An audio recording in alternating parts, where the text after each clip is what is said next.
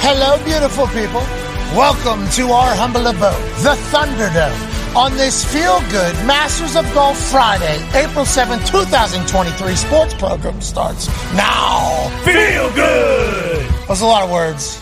That's It a lot of words. I was trying to figure out how I was going to balance it together because this is a different Feel Good Friday than any other Feel Good Friday. This is the Masters of Golf Feel Good Friday, yeah. where we have a great tournament happening down there in Augusta, Georgia. There's some big names at the top of the leaderboard. We'll mm-hmm. talk about that as the day rolls on. Allegedly supposed to be crazy storms. Guess what? Donardo's dead. Nobody knows how to read the weather. The weather is perfectly fine down there in Augusta. Should be a fantastic day two, following a fantastic day one. Five rounds of 67 or less were shot yesterday. Six in the entirety of the tournament last year were shot. Damn. So the boys are buzzing. Yep. The boys are playing, and an amateur named Sam Bennett is stealing the show. He's a Zinner, a Zinosaur, a Zinosaurus Rex. Mm-hmm. He is a guy who's out of Texas A&M. He's ranked 46th in points for college golf. He's the number six amateur in the world. Won the U.S. Amateur Championship. Gets to play in the Masters. Mm-hmm. This fucker goes bananas on the Masters course yesterday. Mm-hmm. He's in like sixth place right now. Drained a birdie literally to start today. He's going to continue to go and be in a fantastic tale about having an opportunity, seizing it, and making the most of it, all the while having an incredible tattoo on his left forearm, which was the last note that his father said to him before his dad passed away from. Like early onset Alzheimer's. So, and it's his actual handwriting, mm-hmm. and it's right there on his forearm, and it says, like, don't wait To do something." to do something. Perfect messaging Yep. for an amateur playing at the Masters, mm-hmm. especially coming from his dad. Yep. He's been balling. I'm I've enjoyed getting to know about him, but the Masters of golf is always electrifying, and this year is no different. There's also some NFL stories that we have to put a cap on for the week. Yep. We'll be joined by Calvin Johnson in Oh. about 25 minutes or so. Okay. Obviously, Calvin Johnson is that Calvin Johnson, the guy who had punt coverage on him mm-hmm. whenever he was playing wide receiver for the Detroit Lions. Hell yeah. Wow.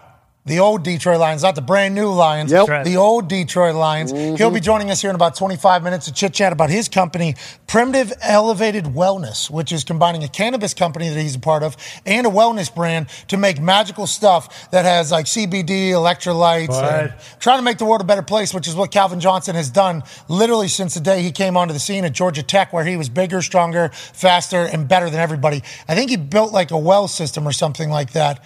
Calvin Johnson's like a guy. Calvin Oh, yeah. Johnson is a mm-hmm. legend. He'll be joining us in 25 minutes. And Dana White will join us. Dana. In the third hour, massive weekend for the UFC. Izzy is back in the octagon fighting against an old rival. That's right. Mr. Pereira, who has beat him four straight times. Right? Was that what the number was? I believe so, yeah. Three straight times? This will be the Three or fourth four. time? This would Once be the fourth, I think. Okay, so two times in a previous promotion, kickboxing or something Yep. like Yes. that. Beat Izzy. Obviously, Adesanya is the greatest athlete of all time. Style bender is how he was being chatted about. He lost to Pereira in their first fight in the UFC here. They fought before just in November. This is a rematch for the title. Will be the main event down in Miami that will also have Street Jesus Jorge Masvidal Okay. battling against It's on the tip of my tongue. Gilbert. Uh, Gilbert, Gilbert Burns. There it is. Gilbert Arenas was almost fighting in the UFC tomorrow in my head. That would be sweet. That, should. That is literally how the name popped. Gilbert popped in my head. The reason why they are such a good storyline that we could talk to Dana about is because when he made the announcement that it don't matter how this goes. Nope. Colby Covington's getting the next shot at the title with Leon Edwards. There's a lot of boo, boo. He's down in Miami. That's Jorge City down Yeah. there. I mean, it's going to be an electrifying atmosphere. Can't wait to see what Dana White's predicting, projecting, and thinking about going into another massive one. And are they still doing that? That uh, This the old the slapping. Oh, yeah. They're still slapping. that's still going on. think so. So Da ta. Yeah. Fingies locked. wow. You got 30 seconds. Tell my fingers to stop. All right, Alright, stand up. Here we go. You good? Yeah, I Yeah. think so. Hell yeah. Hell yeah. All right, here we go. I don't think I feel good still. Oh Oh no, he didn't go down. All right, Oh, shit. my turn again. Don't flinch. Don't flinch. Boom. Oh, he's locked up. Boom! That's what it is. Yeah.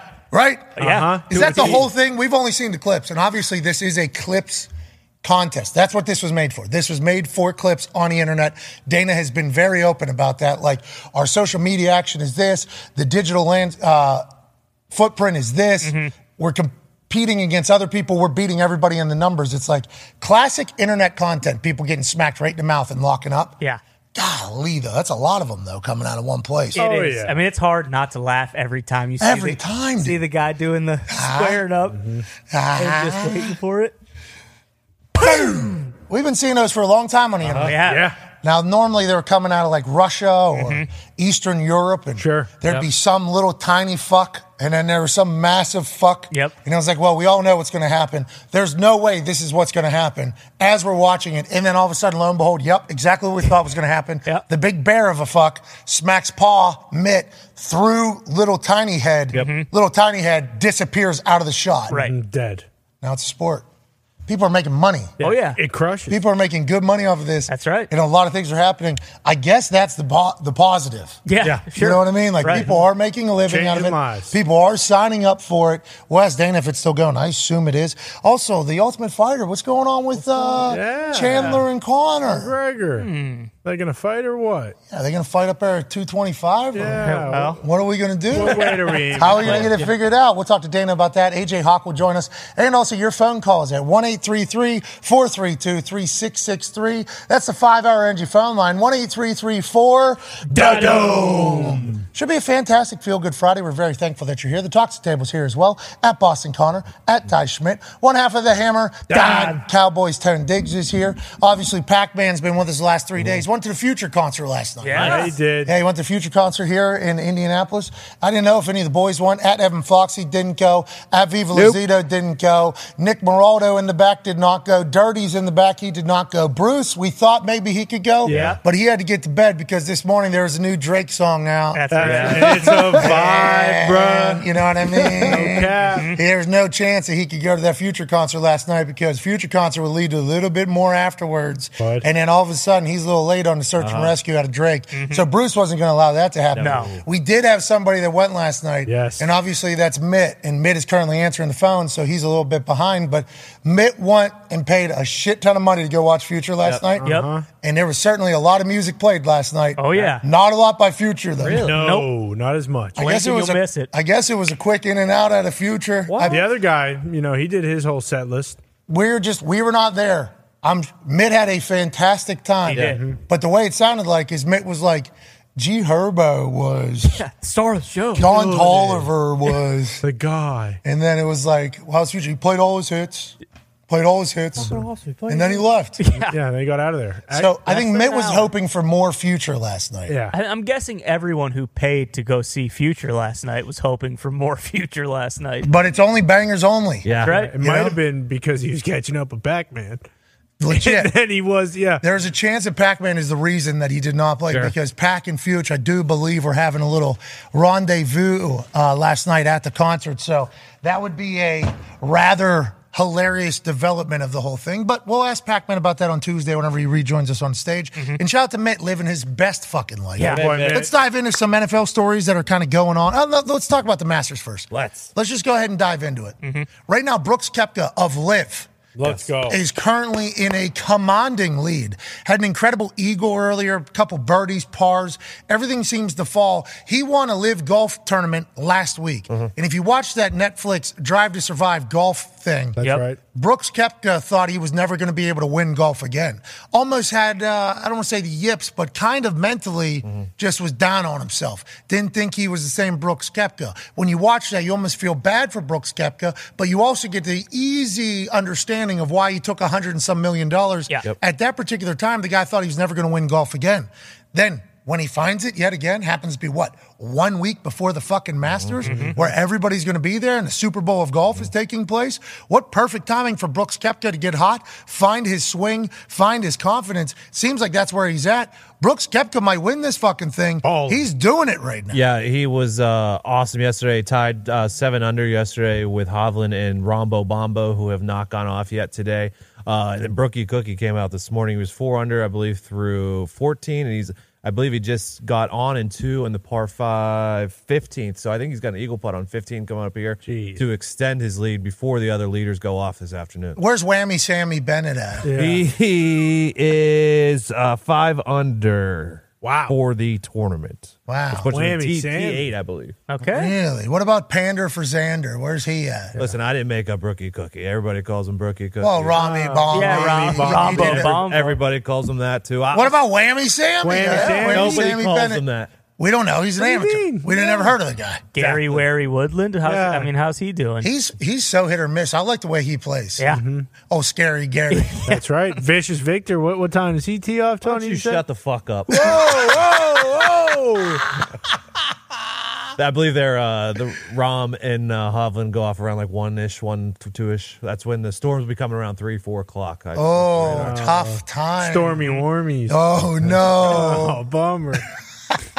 You did just back to back with the names. had to. So it's hard not to only focus on that. But it was a stacked and packed Stacked. leaderboard. Right now, Brooks Koepka, Jason Day, obviously we know him, Rahm, Viktor Hovland, everybody that we know is pretty much at the top of this playing good golf. That's what these majors are going to be. And obviously the Super Bowl of golf, the Masters of golf, having them perform this well is great news for all parties. yeah, Scotty Scheffler was up there 400 yesterday. He's one over today, not playing as well today. Uh, Jordo Spieth was uh, three under yesterday, even put two balls in the water. I think he's two under today.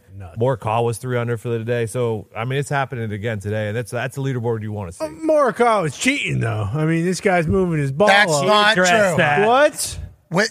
Yeah, the internet tried to fucking bury Collin Morikawa. Yeah, I saw it. He moved his ball closer. No, they took the clip out of context. At that point, Shocker. where the coin was, was not where the ball originally was. Man. He was trying to steady that ball in that green, which I have been told could be a little bit difficult. Makes Okay. sense. You know, we looked into it. Those greens can roll pretty quick Oh, yeah. sometimes. Yeah. You got a little breeze coming through there. Also, sitting on the edge of something could be a little difficult. He just threw his coin down willy nilly while he was trying to keep his ball Mm-hmm. in one spot. And then as soon as the ball was in a spot, guess what he did? Boom. Marked it. Here we go. This is where we're supposed to be. They were trying to kill this man. They were? He said, I don't cheat. What do you think I am? Kick him off the tour. Yeah. That's what That's people were saying. strategy. Do it. Saying. No. Collin, we just literally said why. He's a cheat- liar. He- we, he's not lying. Allegedly, there's only one cheater on Tour Connor, and it's not Collin Morikawa. Yeah, it's Fats Reed, allegedly. Whoa, So- allegedly. Whoa, Yeah. whoa. Cheater. I mean, we heard it yesterday. Don't sue Sue us. Don't sue us. Shout out to the Chris Vernon show. Old Verno. He has 1.3 million views as of two minutes ago. No, I'm sorry, 30 minutes ago on his Masters update video, which has almost become a part of the Masters. Oh, yeah. In our world, definitely. I don't know how many other people. I look forward to, and that's what's going on in Augusta every single year. Uh-huh. This dude's a fucking genius. Mm-hmm. Yesterday, whenever he found out that Kevin Na withdrew, and then he said, Kevin said, nah. Brilliant. Oh, yeah. Whenever he found another word to rhyme with Schauffele, the full celebration, Yep. warranted. Unreal. We are big fans of this guy, and Brooks just had another birdie here. I mean, Brooks is cooking. Come on. Brooks, Brookie Cookie is cooking He is. Exactly. Chilling. in the kitchen of Augusta, Georgia. So congrats to all the golfers putting on a show and congrats to the Masters having the only coverage at masters.com and it being the greatest app maybe ever existing. It has not had one flub. Nope. No. There is no, ads. No freezing. It's like 4K. It is like the best, one of the best viewer experiences I've had on an app. Yeah. Obviously, the Masters haven't figured out Foxy. Yeah, no, it's incredible. Yesterday, I was just going through it. Rory McIlroy, why did he play so bad? Oh, double bogey, and then I got to see each shot and why he double bogeyed like this. It's such good internet too, you know. I wonder if they're trying to sell it.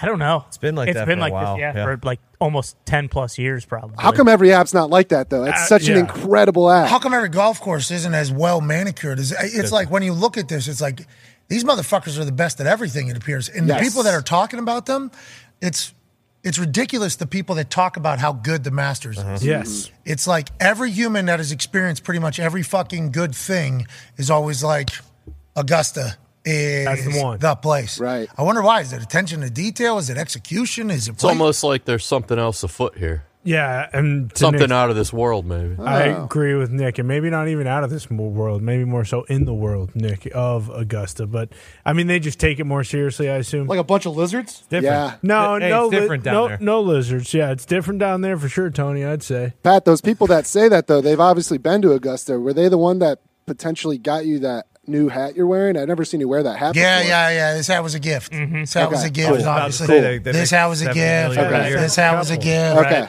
This ball was a gift. Whoa! Whoa! whoa! Had this yesterday. Nobody noticed. That's right. Yeah, this is a uh, this is an Augusta football. No big deal. It's a great gift. Thank you for this gift, whoever got it for me. You're the best. Steady! Hey! Boom. Steady! It's old school football. Yeah. Yeah.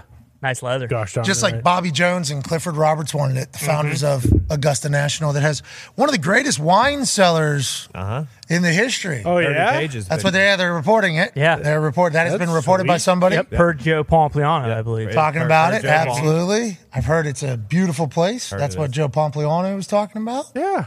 Pomp knows everything about. It. They say Augusta. people sit down at that. This is just obviously what I said. 10, 11 bottles of wine, just like Just yeah, crushing. That's what I've heard. Yeah, Jeez. I've heard of that place. Just a fantastic experience. What I've been mm-hmm. told. I could see that. Did Pompliano say anything about how much of this wine is it just all underneath Augusta, or is it an unlimited wine cellar? How's it work? I don't know. That Big is one. that is an interesting. Uh, what did Pompliano all say? That is There a, was 30 pages to choose from on this of their wine cellar, which is a lot of pages of wine. okay. So that's the menu. Sure. Yeah. Pompliano reported nothing about the actual wine cellar itself.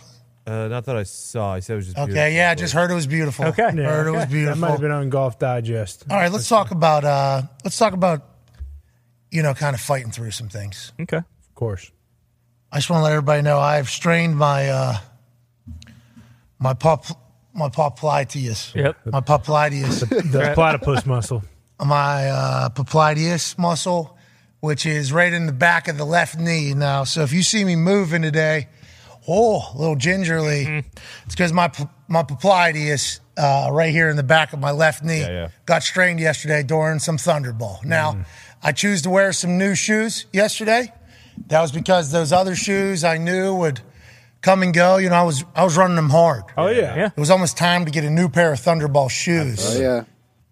So I got a new pair. Shouldn't have done that. I my fucking popliteus just Just on fire. Yeah. Just couldn't handle it. just full on ache. Had to get the game ready out last night. Had to do the whole thing. Wife, eight months pregnant, mocking my mobility last night man. around the house. What kind of shoes did you? What new shoes did you have? I had some Nike runners on. Uh, they were runners, That's runner problem. shoes, and I don't know if they were ready for Thunderball. I think it was for if I was just. Running line. straight. Yeah. They looked like nice shoes. They were. They felt good too. I, don't, I to be honest, I don't know. There's your uh, popliteus. You know, this is Oh, no. it's in the back there. You know, so you could actually feel it.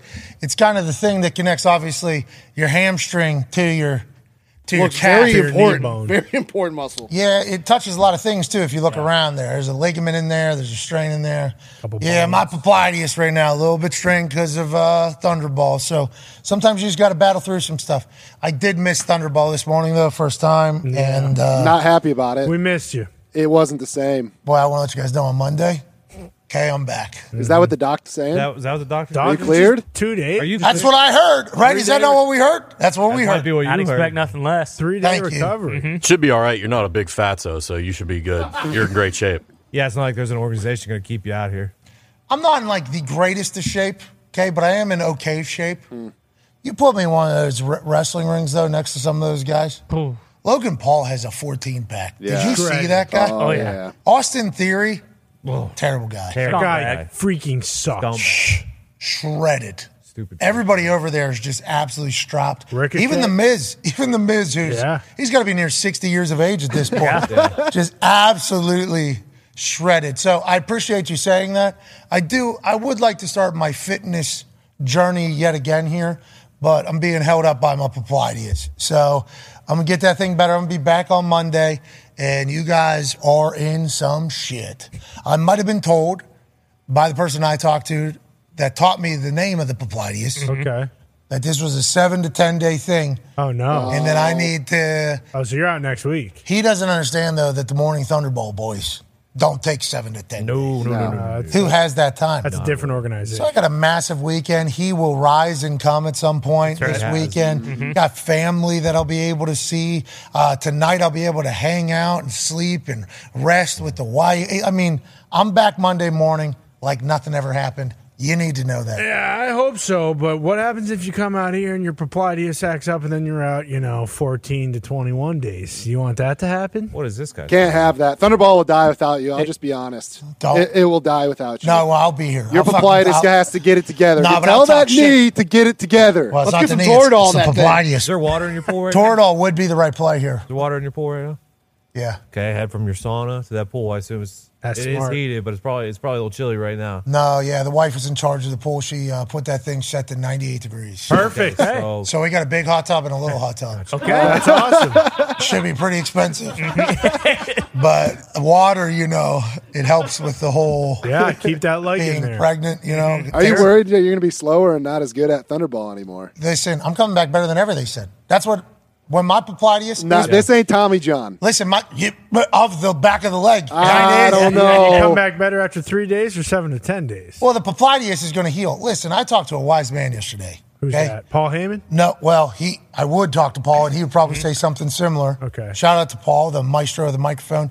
Another person, similar profession uh, as as the wise man, and uh, he had to go through a procedure.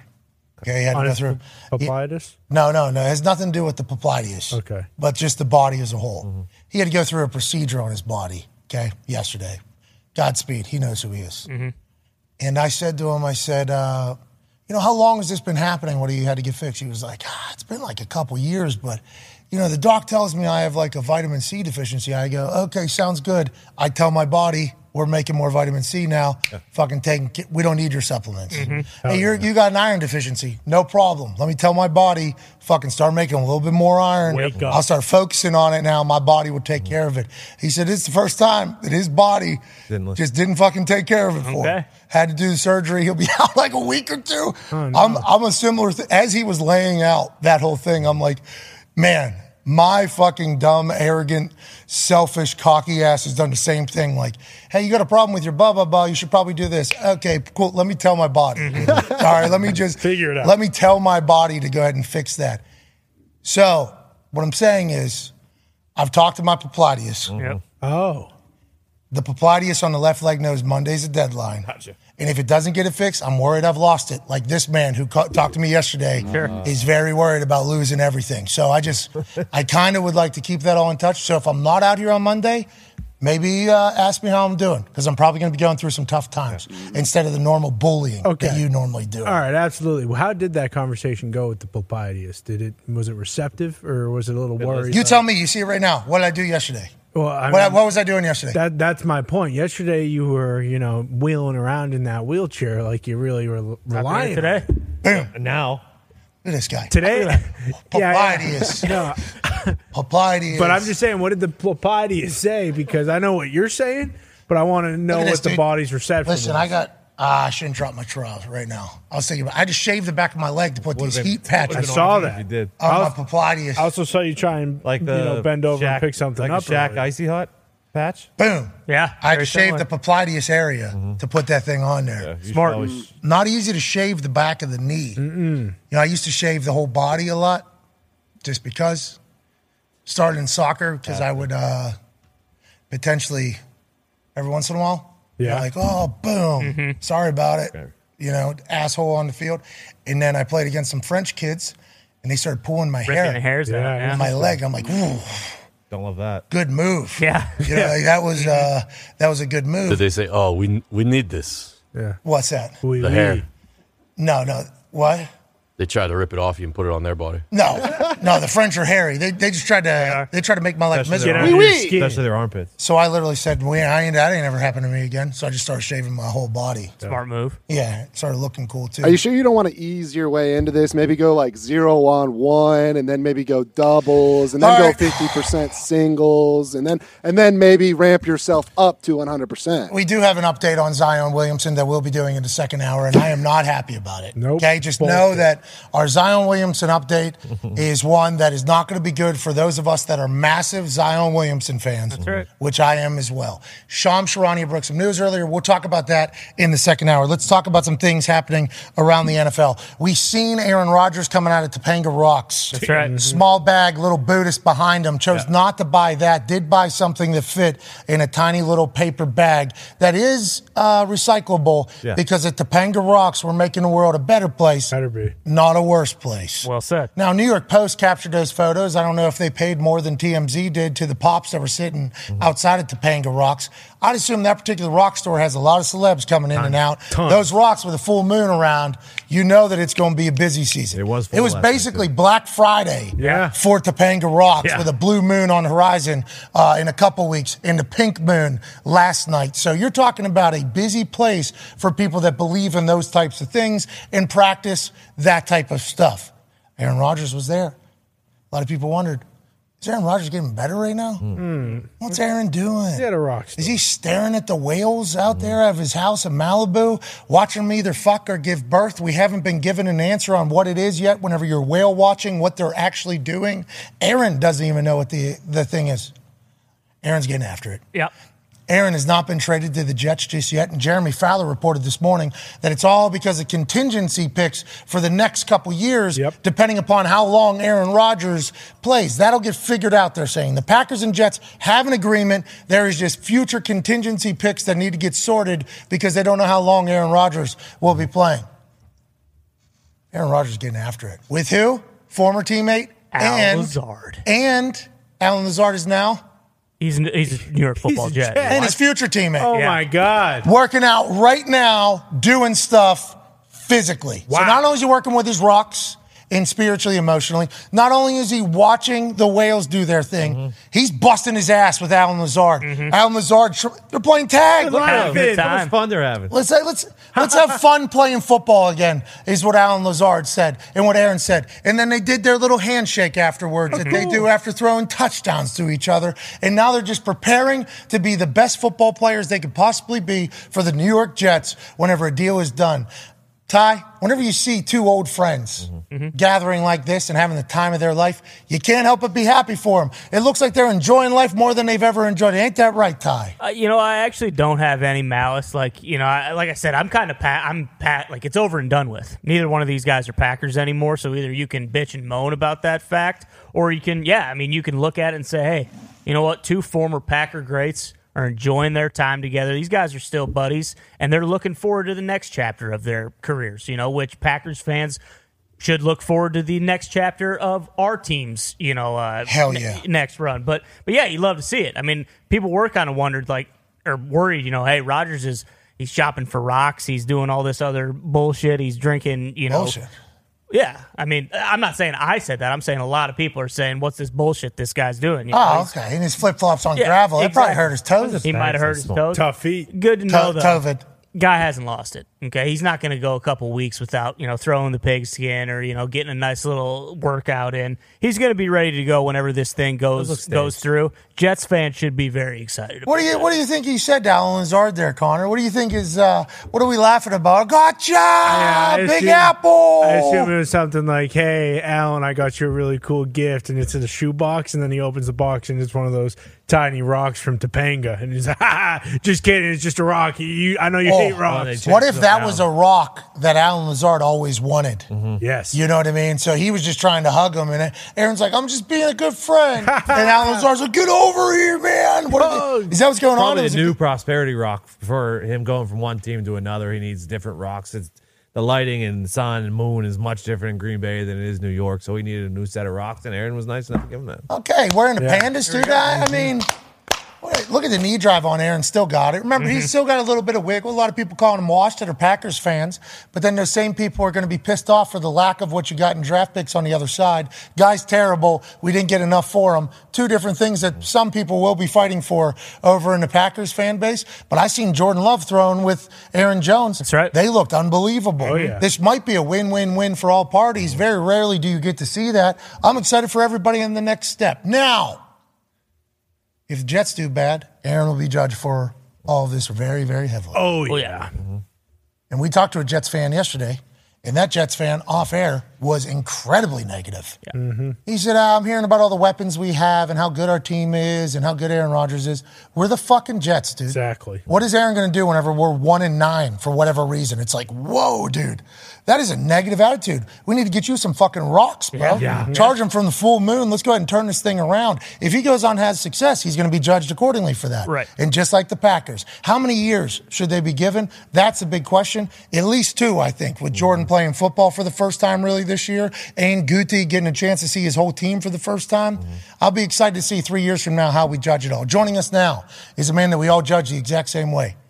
This dude was a fucking dog, an absolute stallion on the football field for Georgia Tech and then the Detroit Lions. First ballot Hall of Famer, even though we all believe we were robbed of getting him to see, getting to see him play football for as long as he definitely could have. Former Detroit Lion. Now, one of the founders of Primitiv and Primitiv Elevated Wellness, making the world a better place. Ladies and gentlemen, Calvin Johnson. Hey,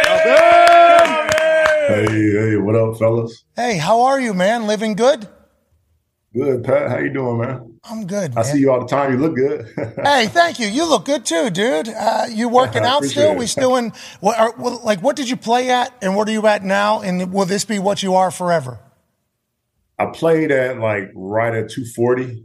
I'm like right at 230 right now. And I'll probably be 225 to 230. That's probably where I'm at. When you retired, uh, that's me too. We look differently. uh, whenever uh, you retired, obviously everybody wanted you to still play.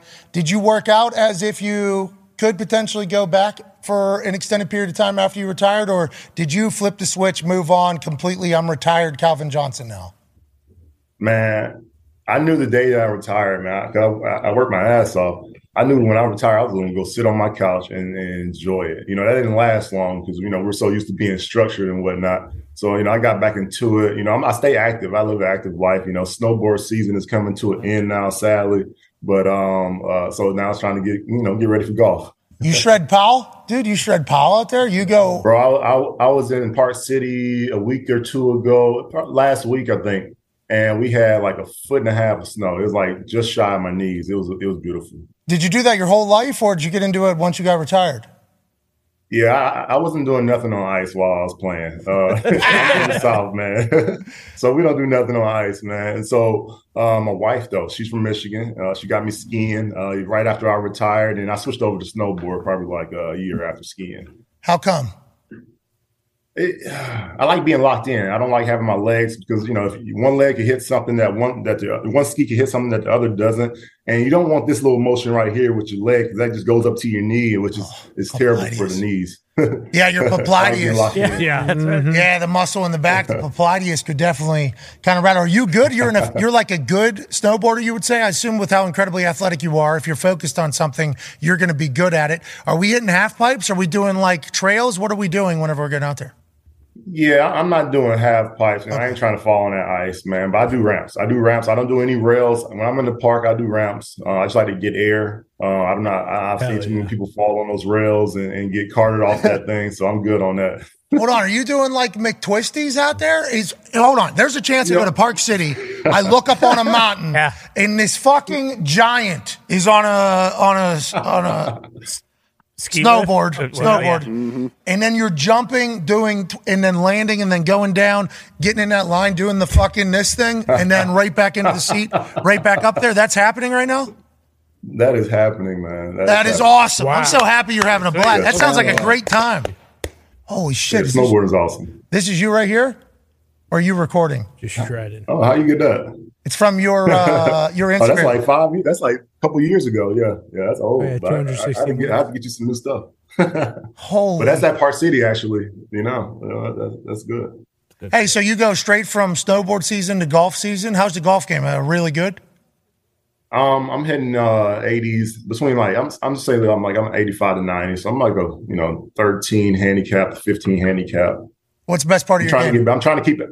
Uh, best part of my game, I would say like a hundred in right now. That's like the hardest Um, part, right? yeah. Yeah.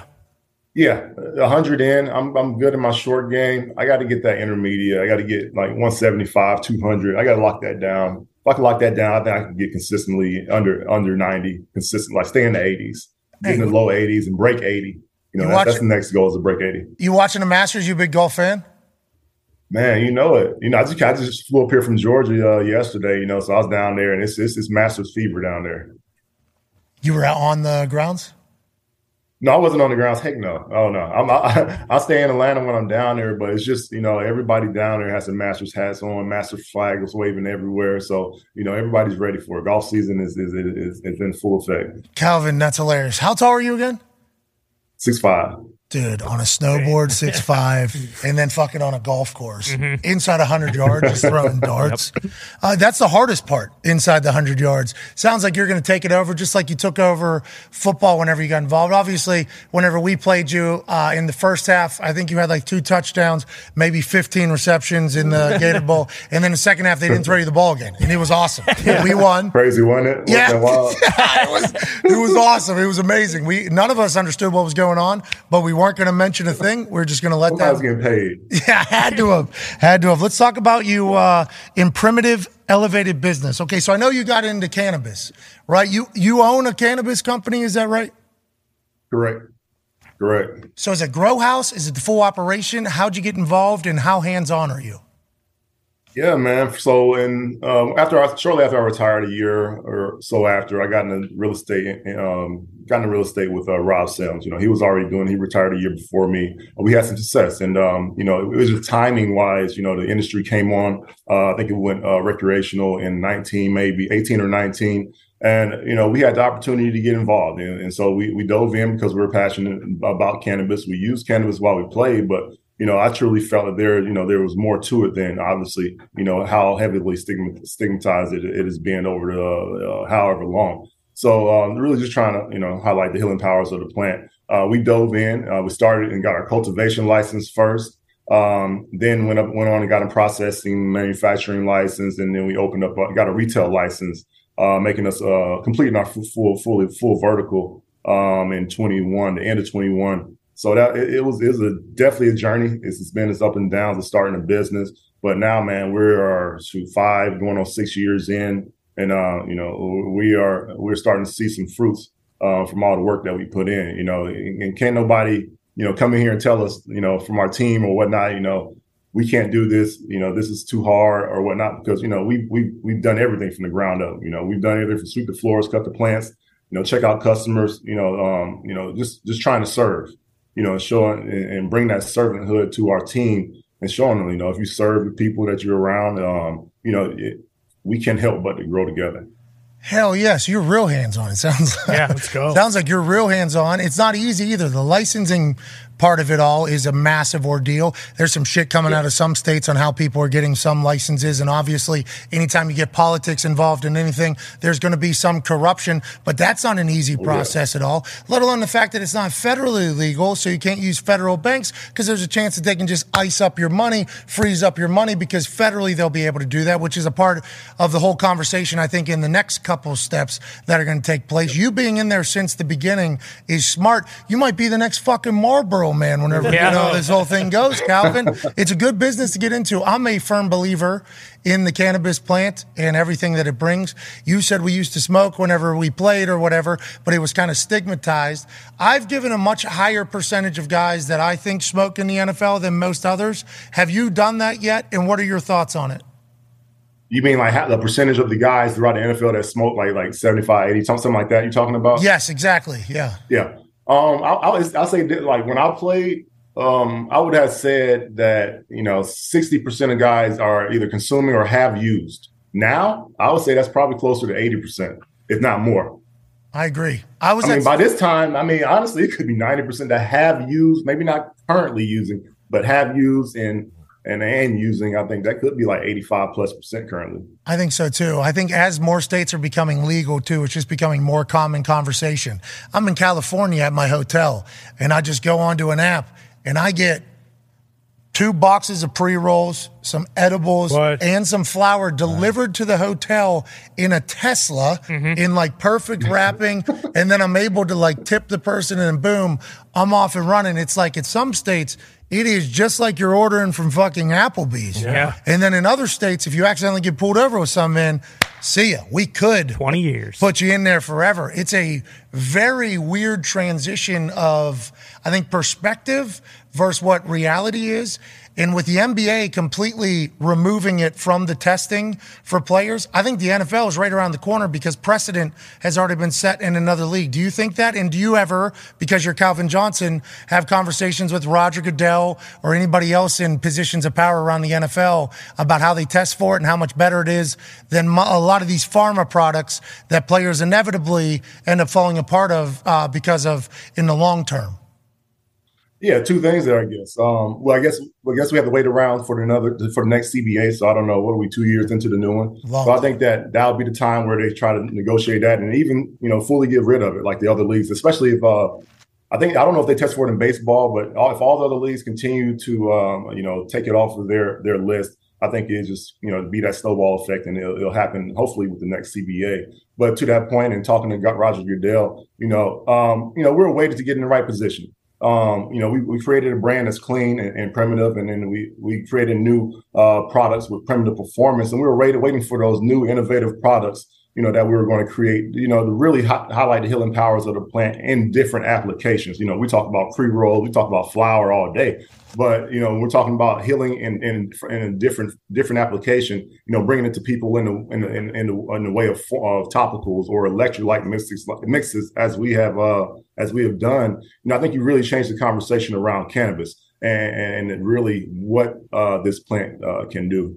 Yeah, I, we got your package here, and we're Oh, sweet. incredibly impressed with the Awesome. like you said we got a tight like a professional operation i think that's a big part of it like displaying like hey this is real business there's real science behind it all and we're taking it very seriously and i think in this uh, Primitiv performance stuff that you're selling I don't think there's any THC in this. It's just CBD. So it's utilizing the cannabis plant without having anything that anybody could fail a test. And also you can sell nationwide. Good play.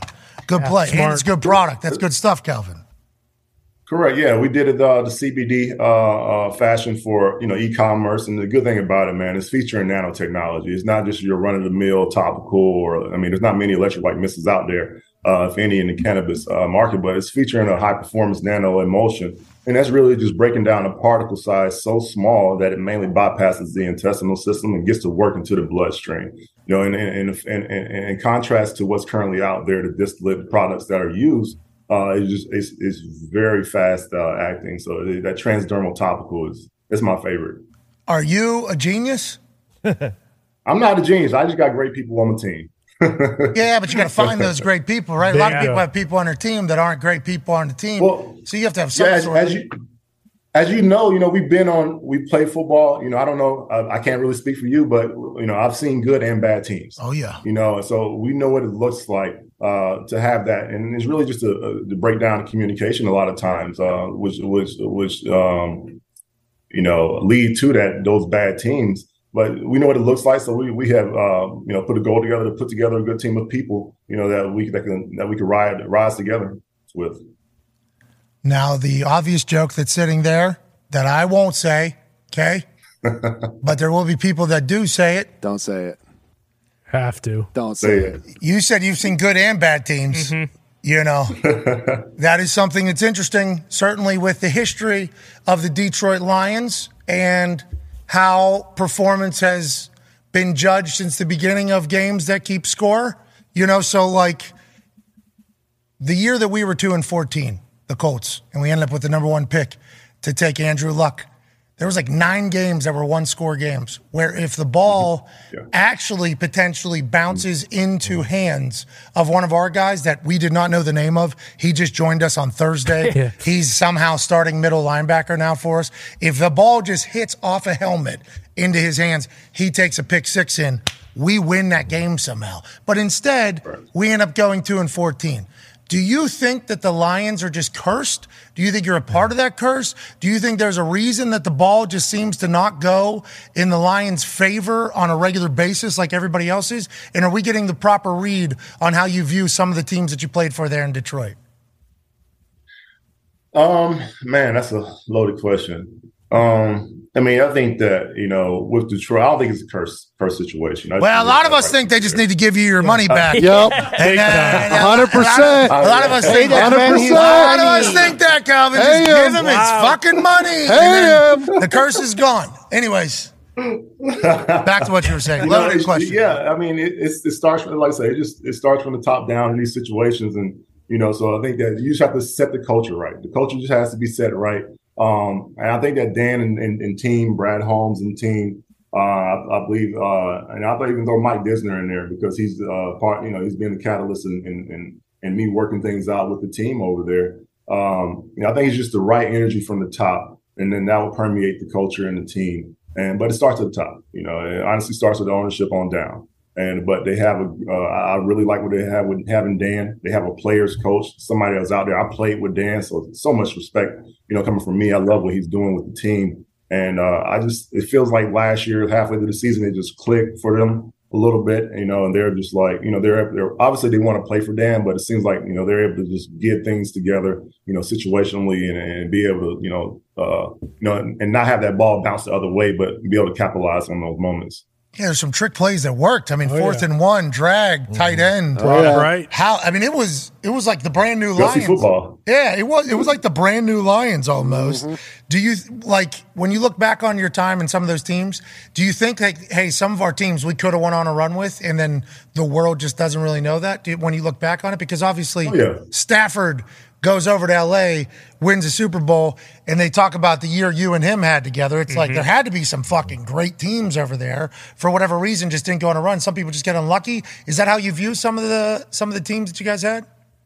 One hundred percent. We we we all knew on our team that we had, you know, obviously a quarterback that that could lead us uh, all the way. Obviously, we saw that in the first year. You know, he went over to another team. It's just about the culture, like I was speaking about. But you know, we knew we had a team. We had a great defensive line. You know, we had a great uh, uh, quarterback. We had a great receiver group. We had a solid uh, secondary. We had a lot of good pieces. You know, we, we made it to the playoffs a couple times there, and uh, you know, especially that that the beginning of it, that's uh, 2011 year. You know, I feel like that was our year, but uh, you know, we didn't make it past the Saints at the very beginning there. But um, you know, I, we definitely felt like we had the juice. Uh, and and uh, anybody that had to play Detroit at that time, you know, they knew they they had to reckon with a with a with a tough team. Feel good to be able to cheer for the Lions again? It does. It does. It's easy to cheer for Dan. You know, even it, it was easy to cheer for Dan from that first press conference. I was, I was, I was, Dan, I was a fan of Dan. You know, from the from when he began coaching and seeing what he was going to do. But that first press conference, bite him in the kneecaps. That, that that had me rolling. He had me from that. Yeah, he wasn't trying to be anybody else but himself. It did appear. I think Foxy back there, who's a big Lions fan, has a massive grin on his face to hear that. I think. Hell yeah. I think Dan has done a lot for people to enjoy the hell out of the Lions. Definite. Last year was so much fun. And Calvin, I gotta ask it. I know everyone asks you all the time, but I mean, what? We're April seventh, two thousand twenty-three. Where do we stand with the organization right right now? Are things getting better? Are things getting positive? Or how has that been over the last couple years?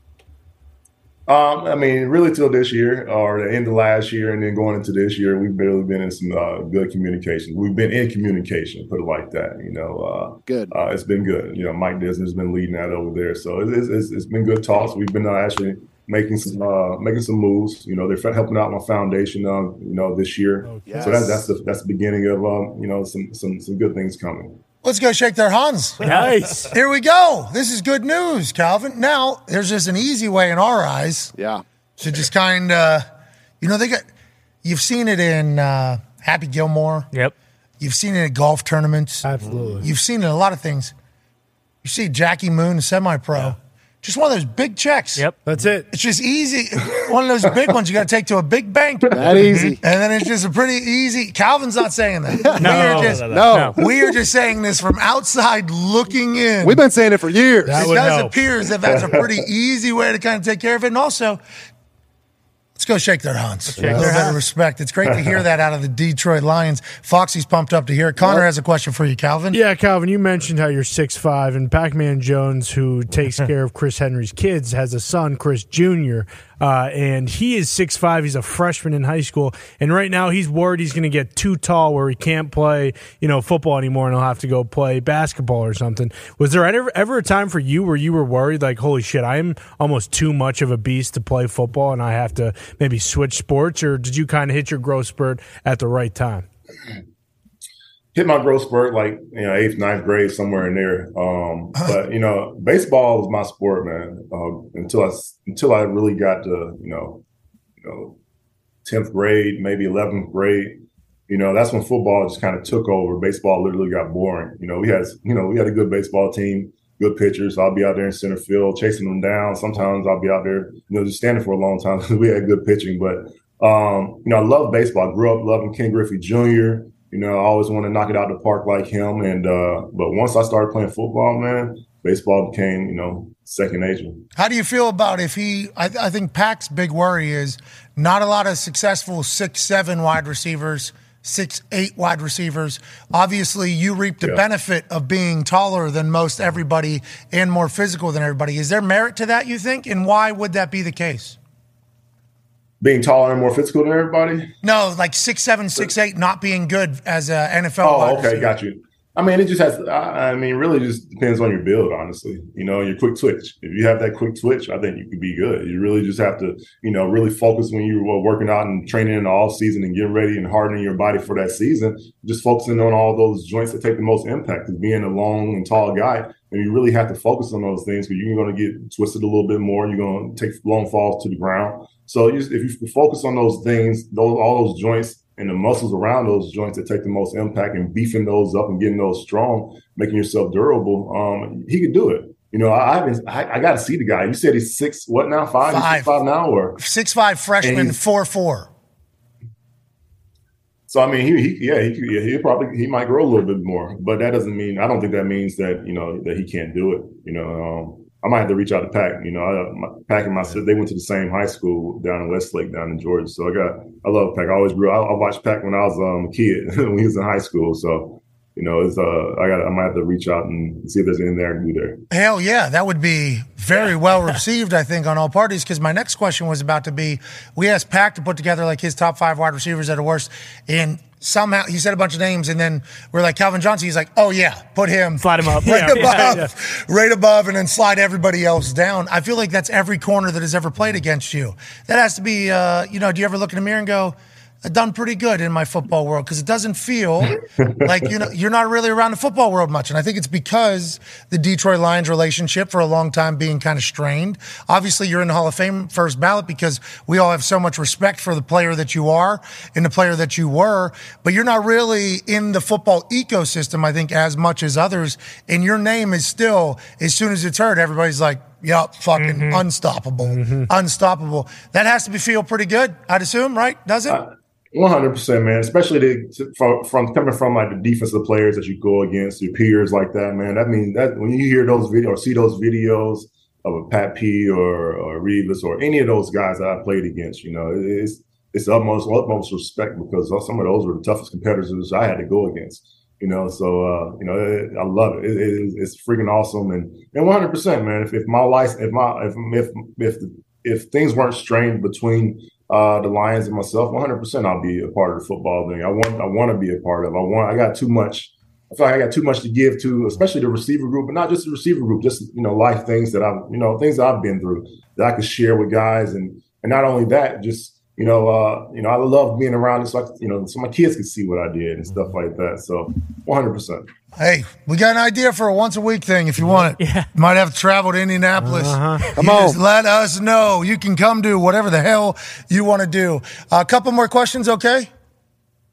No problem. You got it. Ty, go ahead. Uh, Calvin, first of all, it's very disheartening to hear that about baseball because I'm just salivating thinking about you playing outfield with Aaron Judge for the Yankees. But that's neither here nor ye- uh, there. You know, like you, you probably could have been a Sign great me up. baseball player. Yeah, hey, hey, they, they'll call, they'll pay too. Um, but I'm just curious, like hearing you talk about your company and just like, I mean, it sounds like you almost have like a PhD and all this stuff. Uh, Did you take any like botany classes at Georgia Tech? Like, when did you get interested in all this stuff? Because I feel like a lot of people who do smoke or in this uh, like business, it's kind of just like the the layman stuff. But like when you're breaking it down, like right there, it's like holy shit, this is an actual science. Like there's a lot more that goes Yeah. into this.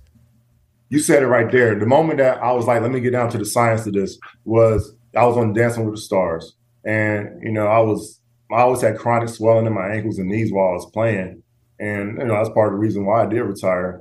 But, you know, I was on the show probably a couple weeks in and I didn't know how strenuous this game was going to be, man. We was, I mean, it's. it's, it's I've heard it's it's terrible. It's, you're- it's it's so much work. They don't pay you enough. Yeah, that's what I've heard. That's what I've heard. I've, already, I've never been asked, obviously, because the last word in the name of the show, but a friend of mine has, and I'm like, yo, you're doing Dance with the Stars. That's awesome. He's like, listen to this. Six days a week, we have practice for this, we got rehearsal for this, we got that. I'm like, damn, they were losing like 20, 30 pounds allegedly. You, bro, I, I got down to like I got under 220. I ain't been there since college, you know. But it's like that third week, and I was just like, all right, I'm gonna have to stop, stop doing. I'm gonna have to quit because my ankles are swelling. I can't do this cha cha that we got to do this week because I can't move my ankles, you know. And my buddy, now I'm out in LA, out in spend time in LA. Um, my buddy, I went to school with, he's out there in the industry, um, and and he is uh, he brought me a topical. It was a green jar with a gold cap. And I started using the topical, and like a couple days later, I started to see my swelling start to subside, and it stayed down. And I just kept on using it throughout the rest of the show, and I made it throughout the rest of the show, made it to the finals and whatnot. And I was like, okay, you know, there's something to this. All right, there, I mean, because I, grew up, mom's like, you know, don't come home smelling like weed; she might kill me. You know, I, I was around, I saw cannabis in high school. I was, I, I mean, I saw it everywhere. But you know, I wouldn't go home with that because I, I was, I had the fear of Miss Johnson.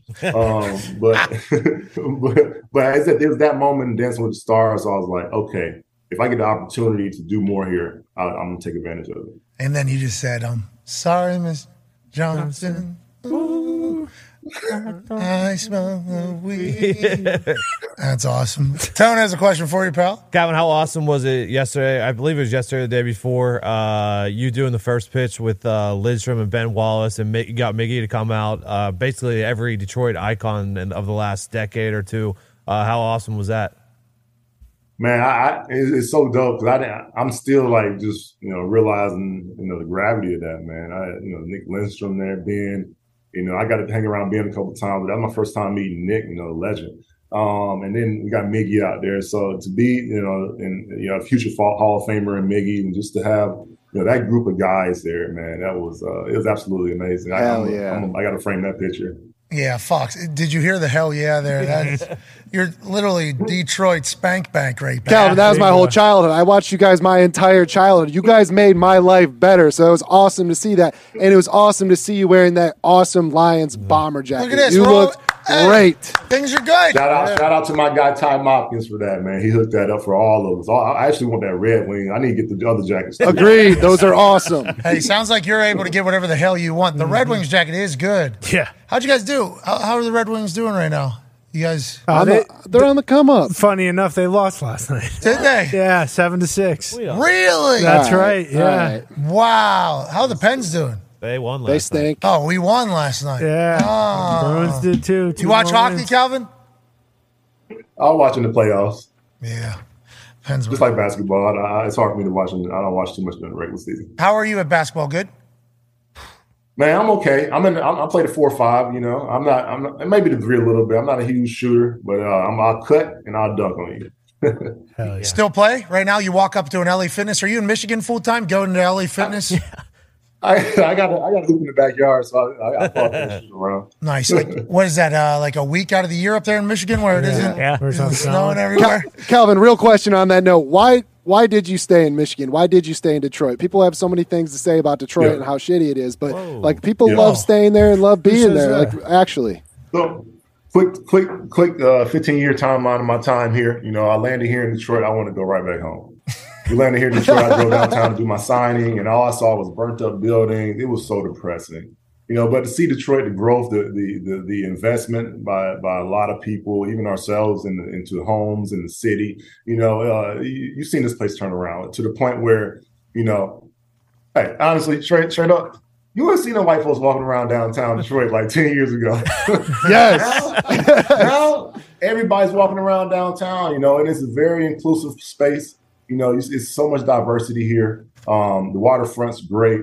And, you know, I mean, you get all four seasons and, you know, it never gets too hot here. But why I'm here is really because of business. I bought a home in Georgia with all intentions of moving down there, um, back home around the family. Wife wanted to go down south. But uh, business, the opportunity came. And with timing, you know, timing is everything in life, you know, and, uh, you know, that, that's why I'm still here. I'm in this industry now and just really uh, trying to push uh, what we're doing with Primitiv and highlight uh, hi- highlighting uh, plant medicine in general. All right. Well, you're doing a great job. We're thankful that you stopped by. Check out Primitiv Elevated Wellness. That's P R I M I T I V. Sweet name, bro. Yes. Hey, sweet, sweet name, sweet merch too. We're gonna have to buy some more of the merch for sure. And anytime we're in Michigan, we're gonna pick up uh, some Primitiv tree for sure. me. How many Just- states? please, Just hey, hey, just hit us up, man. Just hit us up. We actually just we're, we're opening up. Uh, we're doing some deals and um, we got opportunities in Utah and uh, Boston coming up coming online this year. Boston will probably be first. Um, there's a dispensary in downtown Boston, literally around the financial um, district near the harbor, kind of. So. And then Utah will be later this year, so it's exciting. Exciting times for Primitiv. So you need to get to Arizona. Let me tell you why. As somebody that has gotten the chance to travel to a lot of these states where it's legal, Arizona just lets you buy as much as you want. Arizona is just like you want to buy every single Primitiv product here. Go ahead. Go on. Sure. Do what you got to do. Illinois is like you can only have one one thousandth of what Primitiv is. then other states are in the middle. Arizona Yeah. is just like, uh, come on. So I hope you get to every state. Congrats on all the hard work paying off. And thank you for your time, ladies and gentlemen. Hall of Famer, Detroit Lion, and Primitiv founder, Calvin Johnson. Yeah, Calvin. Joining us now is a man who has been to Augusta That's right. has watched the Masters. A man who is a Ryder Cup champion. I actually met one human outside of the Thunderdome earlier today that actually followed AJ Hawk around his entire Ryder Cup championship and said that AJ was on fire. Of course. Unbelievable. Helped lead the United States to a victory over the European Ryder Cup team. Hell He's a college football national champion, a Super Bowl champion. Mm-hmm. He's the all-time leading tackler for the Green Bay Packers. He's a video game community shit stirrer, father of 10, and COVID survivor. Wow. Ladies and gentlemen, that's all one person. Yeah. AJ Hawk. What's up, dude? It's all one person. Yep, all of those, uh, all those very accurate, uh, you know, descriptions of things I've done. Right. That's right. Tell me where I'm wrong, please, please, please. Well, unfortunately, I don't like to put any anything out there, but we uh, we got beat. The U.S. got beat in my Ryder Cup situation. My team, we won our match, but overall, we did not win. Wait a minute. Oh my You God! kidding All me? these fucking times I've said, Ryder Cup I told you that. Told you that day one. Never. That was two you years didn't. ago. Myself and Rob Riggle won our match by a lot of points. Of course you did. Rob's a player.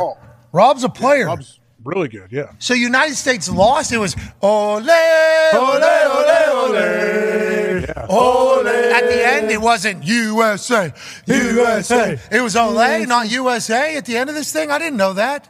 Yeah, it- but if you remember, we I don't know if you remember we talked about it on the show. The one kidding guy, eh, like it was a scary situation. Draco Shortly after Draco that, Malfoy. The guy passed out. if you remember. On the green. Yeah. Yeah, Kelly Kelly, Slater. Slater. saved his life. Yeah. Yeah. So I guess you are a champion. Imagine if I Everyone is went- okay now. I think. I think everyone's good, doing well. Imagine if I went into a very deep, profound mm-hmm. monologue about why you are a champion after that man passed away and all came back to life. And jeez, things are falling on. I don't know what that was. What It was happened? a What was that? wild time in the stew over here. AJ, did you hear the Calvin Johnson conversation? It was great. I enjoyed catching up with him. And uh, also, are you watching the Masters? It's been fantastic. I have been watching. I didn't get to see much of uh, Calvin. I know he's awesome, but um, I mean, I see Brooks Koepka just absolutely lighting it up, huh? dialed in, dude. He remembered how to play golf a week ago. He won his first LIV Golf Championship literally six days ago, and then he comes into the Masters of golf in rare form. Tone Digz has an update on the Masters. Yeah, he got into the clubhouse at 12 under. He's currently leading by five. Jason Day was nine under heading into 15, which is a par five, which a lot of this good scoring on. He shot a seven on that par five. So he's, Oh, he's back down to seven under. So that that helps Brooks out quite a bit while Rahm and uh, Hovland go off.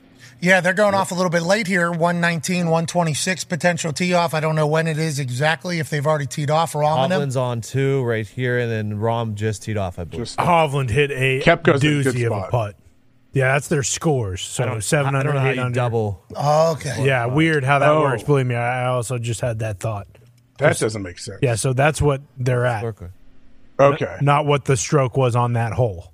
See, this is like whenever Scottie Pippen was, he was like Pippen one up two up, mm-hmm. three up. Yep. Scottie Pippen just chipped in from 85 yards. You cannot catch up. You're dead. Mm-hmm. This is that type of scoring. Yeah. It's what their actual score is as opposed to what they're scoring on that hole. Bingo. Got it. Okay. I, I was a little bit confused, but Rahm might be able to catch up. They're saying the storm, though, is coming here later this afternoon as opposed to was supposed to be all day. So if you teed off this morning, you're actually in much better shape than potentially Rahm right now. Five stroke lead could be a great spot.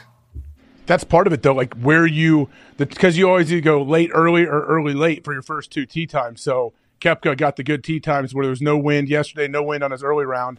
Now they act like it's windy and they might have to like postpone or suspend play and, and try to pick it up tomorrow. I just hope they. I hate when it gets backed up too far. Yeah, Hopefully they figure that. it out. Rahm just teed off, hit a massive little fade slice into the little second cut of the fairway. If He'll have Brooks some- wins, it's good. I'm sorry to cut you off, but if Brooks wins, like the whole Yep. LIV PGA thing, what's going to happen? Are they? I haven't paid enough attention, like, and haven't listened to the commentators. Are they giving enough pub to LIV guys playing well, or is there like an animosity? How's it going? They haven't really addressed it at all. They've just been talking about golf. Yeah. I do believe they've just been talking about the golf that is happening, which I think we all prefer. And I would assume that it's kind of how all of golf prefers because there was a time there, like last year, where when they were talking about LIV players and they would miss a putt, there was certainly a sense of joy. Oh, yeah. In, uh, ooh, that's a shame. So- oh, right. oh, oh, all right. Phil Mickelson, miss. Ah, Philly. You know, now it does feel like it's just like they're talking about their golf game. But I wonder how Brooks will talk after he wins. Oh yeah, You know, because he's wearing his Nike fit. He like, uh, Yep. I believe DJ has his uh, LIV costume Has on. his logo. Aces. Has his. There's another one that has like their LIV Brooks might be costume the on. One without it on. Brooks has the Nike. That's what I'm saying. So, Yeah. like, what will Brooks say after this thing if he does win it? You know, he give a shout out to the LIV Golf Tour? Greg Will Norman, who's banned from the, the premises right now. Yep. he said 15 people are going to be celebrating on that green if mm-hmm. Brooks Koepka wins. All the LIV guys win if one of the LIV guys wins. Is what he's saying. Is Brooks going to feel that way if Brooks wins it because he's the only one obviously in contention right now, seemingly with a rear naked choke on the lead right now. Yeah, you wonder if the guys who missed the cut see Brooks win and they're like, "Holy shit! I just spent all this money to go to Augusta. I didn't win. I lost a bunch of money." And then Brooks Koepka, who went to LIV, who allegedly was going to fall off, just won the Masters. Should I make that decision now? Not a bad conversation to LIV aspect of it. Another one, Sam Bennett is fucking awesome. Dog. This dude is incredible. He's a college golfer out of Texas A&M, I believe. He won the U.S. Amateur Championship, so he is the amateur representing in the Masters. Has had to sleep in, not had to, got to sleep at Augusta National in the Crow's Nest, where the amateurs have been sleeping f- since the beginning of the amateurs playing in the Masters. Tigers slept there, Phil slept there. There's a lot of history there. The amateurs have to sleep there at least one night whenever they get to play in the Masters of Golf. Sam Bennett's playing, bro, and the tattoo on his forearm is a story straight out of Disney. I saw that man. I saw his whole thing. Like, yeah, tough not to root for him. What an unbelievable situation, especially losing his dad when he's still so young. Yeah, I, how do you, I? I'm hoping he can keep it up. What is he? Six, seven under still? Like he's Six doing under, well. fifth place right now. Damn. Jeez, it's awesome. The problem is that these college golf tournaments that we've learned about, because I didn't know if it was like the college golf tour, the CGT, like what do they call it? They have these events where 126 players or something like that enter, and then all teams, all schools have their entries, and they all kind of play the same tournament, which makes sense. And then there's some tourneys where schools that are D2, D3, their players are allowed to enter enter into it. He's dicking around at these college ones. Exactly. Sam Bennett can't even stay focused. They said he's on his phone all the time. He's listening to music. He's mm-hmm. obviously Zenning. he's got some Zyns in there. Now Zyns, we're not saying are distracting, but he's 46th, I think, in college in points. This guy who's who's golfing right next to Real. Scottie Scheffler, beating Scottie Scheffler. This dude in college because he just can't, you know. Well, probably he's kind of small. He, he probably hates the fact that he has to carry his bag like all the rest of the college golfers. Have you ever seen that? Those guys uh-huh. carry their bag Could in those events. is that what happens? Yeah. Yeah, That his makes coach is caddying for him today. But yeah, they carry the little. Hey, if you see his bag out there, the guy has the little legs on there like mm-hmm. we do. He popped a little bag down. That's amazing. But he gets in the Masters, no phone. Oh, this one's a real deal. Mm-hmm. Yeah, hey, mm-hmm. let's try on. Can this. he take the money, even though he's an amateur? Can he take money? Not from the Masters, but could he get like endorsement deals with the NIL situation? So we're we're talking about that. The amateurism thing's kind of dead. You know, yeah, It is. So will golf? How will golf? Because I think he's not allowed to take the money if he's entry entered as an amateur. It's like how you enter the whole thing. Yeah. But why would he not? Yeah, be he able should to? be. I don't know. Yeah. I mean, between honestly, between like Thursday by tomorrow, someone should get to him, Nike or somebody, like should sign him Sure with that. you. Send him something like, hey man, we'll give you some cash. Wear our stuff. I'd be- Yeah, dude, just I'd put be- a patch on. I'd Yeah, that's it. Yeah. I'd be shocked if someone didn't already do that somehow because he won the U.S. Amateur Championship. Yes, please get his Now, contact. But you, if you know all the like all the good pub he already has gotten this so far, if he goes into the weekend and, can, and doesn't fall apart, they're going to keep showing him. Yeah, so business wise seems good, but also just like cool. Like, hey, Yeah. this is a fucking great mm-hmm. story. Would like to support it. And he's a great golfer. Great guy. Yeah, like this is. It feels as though this might be the next guy. Him just there's so many different moments where he could start overthinking it and fuck up. You know? Yeah. Like the first hole today. Had to sleep Yep. on doing good in the Masters all Right. night. So tough. Like so that's tough. that's running through your head like, okay, how do I how do I do what I did yesterday? Mm-hmm. You know, like all those thoughts. Like, you know, guys, they talk about uh, you just woke up on Sunday in Augusta with a lead. Like, how did you handle that? Well, I wasn't able to sleep, had to go through the whole do I hang on? Do I try to keep scoring? Like, that's a lot of mental pressure you can put on yourself. Imagine being a fucking amateur that just lights up the course the first time you've ever been there. I think it's the first time he's ever been there. Yep. First time he's ever lights it up, and then he's sleeping on like, oh, I should just do it tomorrow, I guess. Yeah, run it and puts yeah. his in in and falls asleep in that crow's nest in a twin sized bed, wakes up and does the same first hole birdie. Like Scottie misses putt. It's good to be naive. Drains It's good not to blood. have those. It's good not to have some of those negative thoughts in your head, like, oh, what if? Like, it's good to be young and naive and to not really think past the next 30 seconds. Yeah, that's exactly what happened to Rory. Like that was the whole conversation yesterday about how Rory had the you know lead going into Sunday, and then on the back nine collapsed. He's never been the same at the course since then. I've heard at that actual, like at the 10th hole, I've heard whenever you play there and it's not like the Masters tournament or whatever, they actually say to the people that are golfing there, like, hey, this is where, remember, This is that hole. and then they point allegedly mm-hmm. from what i've been told by people that have played there they like point in the direction in which the ball went. And when you're standing on that tee box allegedly from what i've been told it's like oh i wouldn't even be able to do that. Yeah. like, like that's a bet i won't even you know what i mean? That's what people feel that have been there they're, they're saying that whole thing. So well, that has to be in rory's head you know Any, Uh, yeah. unless you ayahuasca huh Unless Yeah, Maybe you have to. It's so mental. Just think of think if you're a, a wire to wire champion of even any PGA event, let alone like the Masters, to where Thursday, like, all right, here, I'm so excited. Let's go. Oh, I played great. Cool. How do you continue that? That's the thing. Golf is so weird. It's not like, oh, I can get all jacked up and go out there and play hard. No, it's different. You got to find a way to like hone all that in. Let me tell you how mentally weak I was when I came into the NFL. Okay. So my first preseason game, they had just cut Tim Masthay, who would go on to be the Packers punter for a long time, but special teams coordinator at the time wanted Tim Masthay as the punter. Hmm. Bill Polian wanted me as the punter. I didn't really punt in college. I did the Aussie punt. Tim Masthay did. He had been punting since high school. Great athlete, great soccer player, great dude. I actually met him at a kicking camp going into my senior year of college. Was a massive fan. He's complete opposite of me as a human. I think we all agree.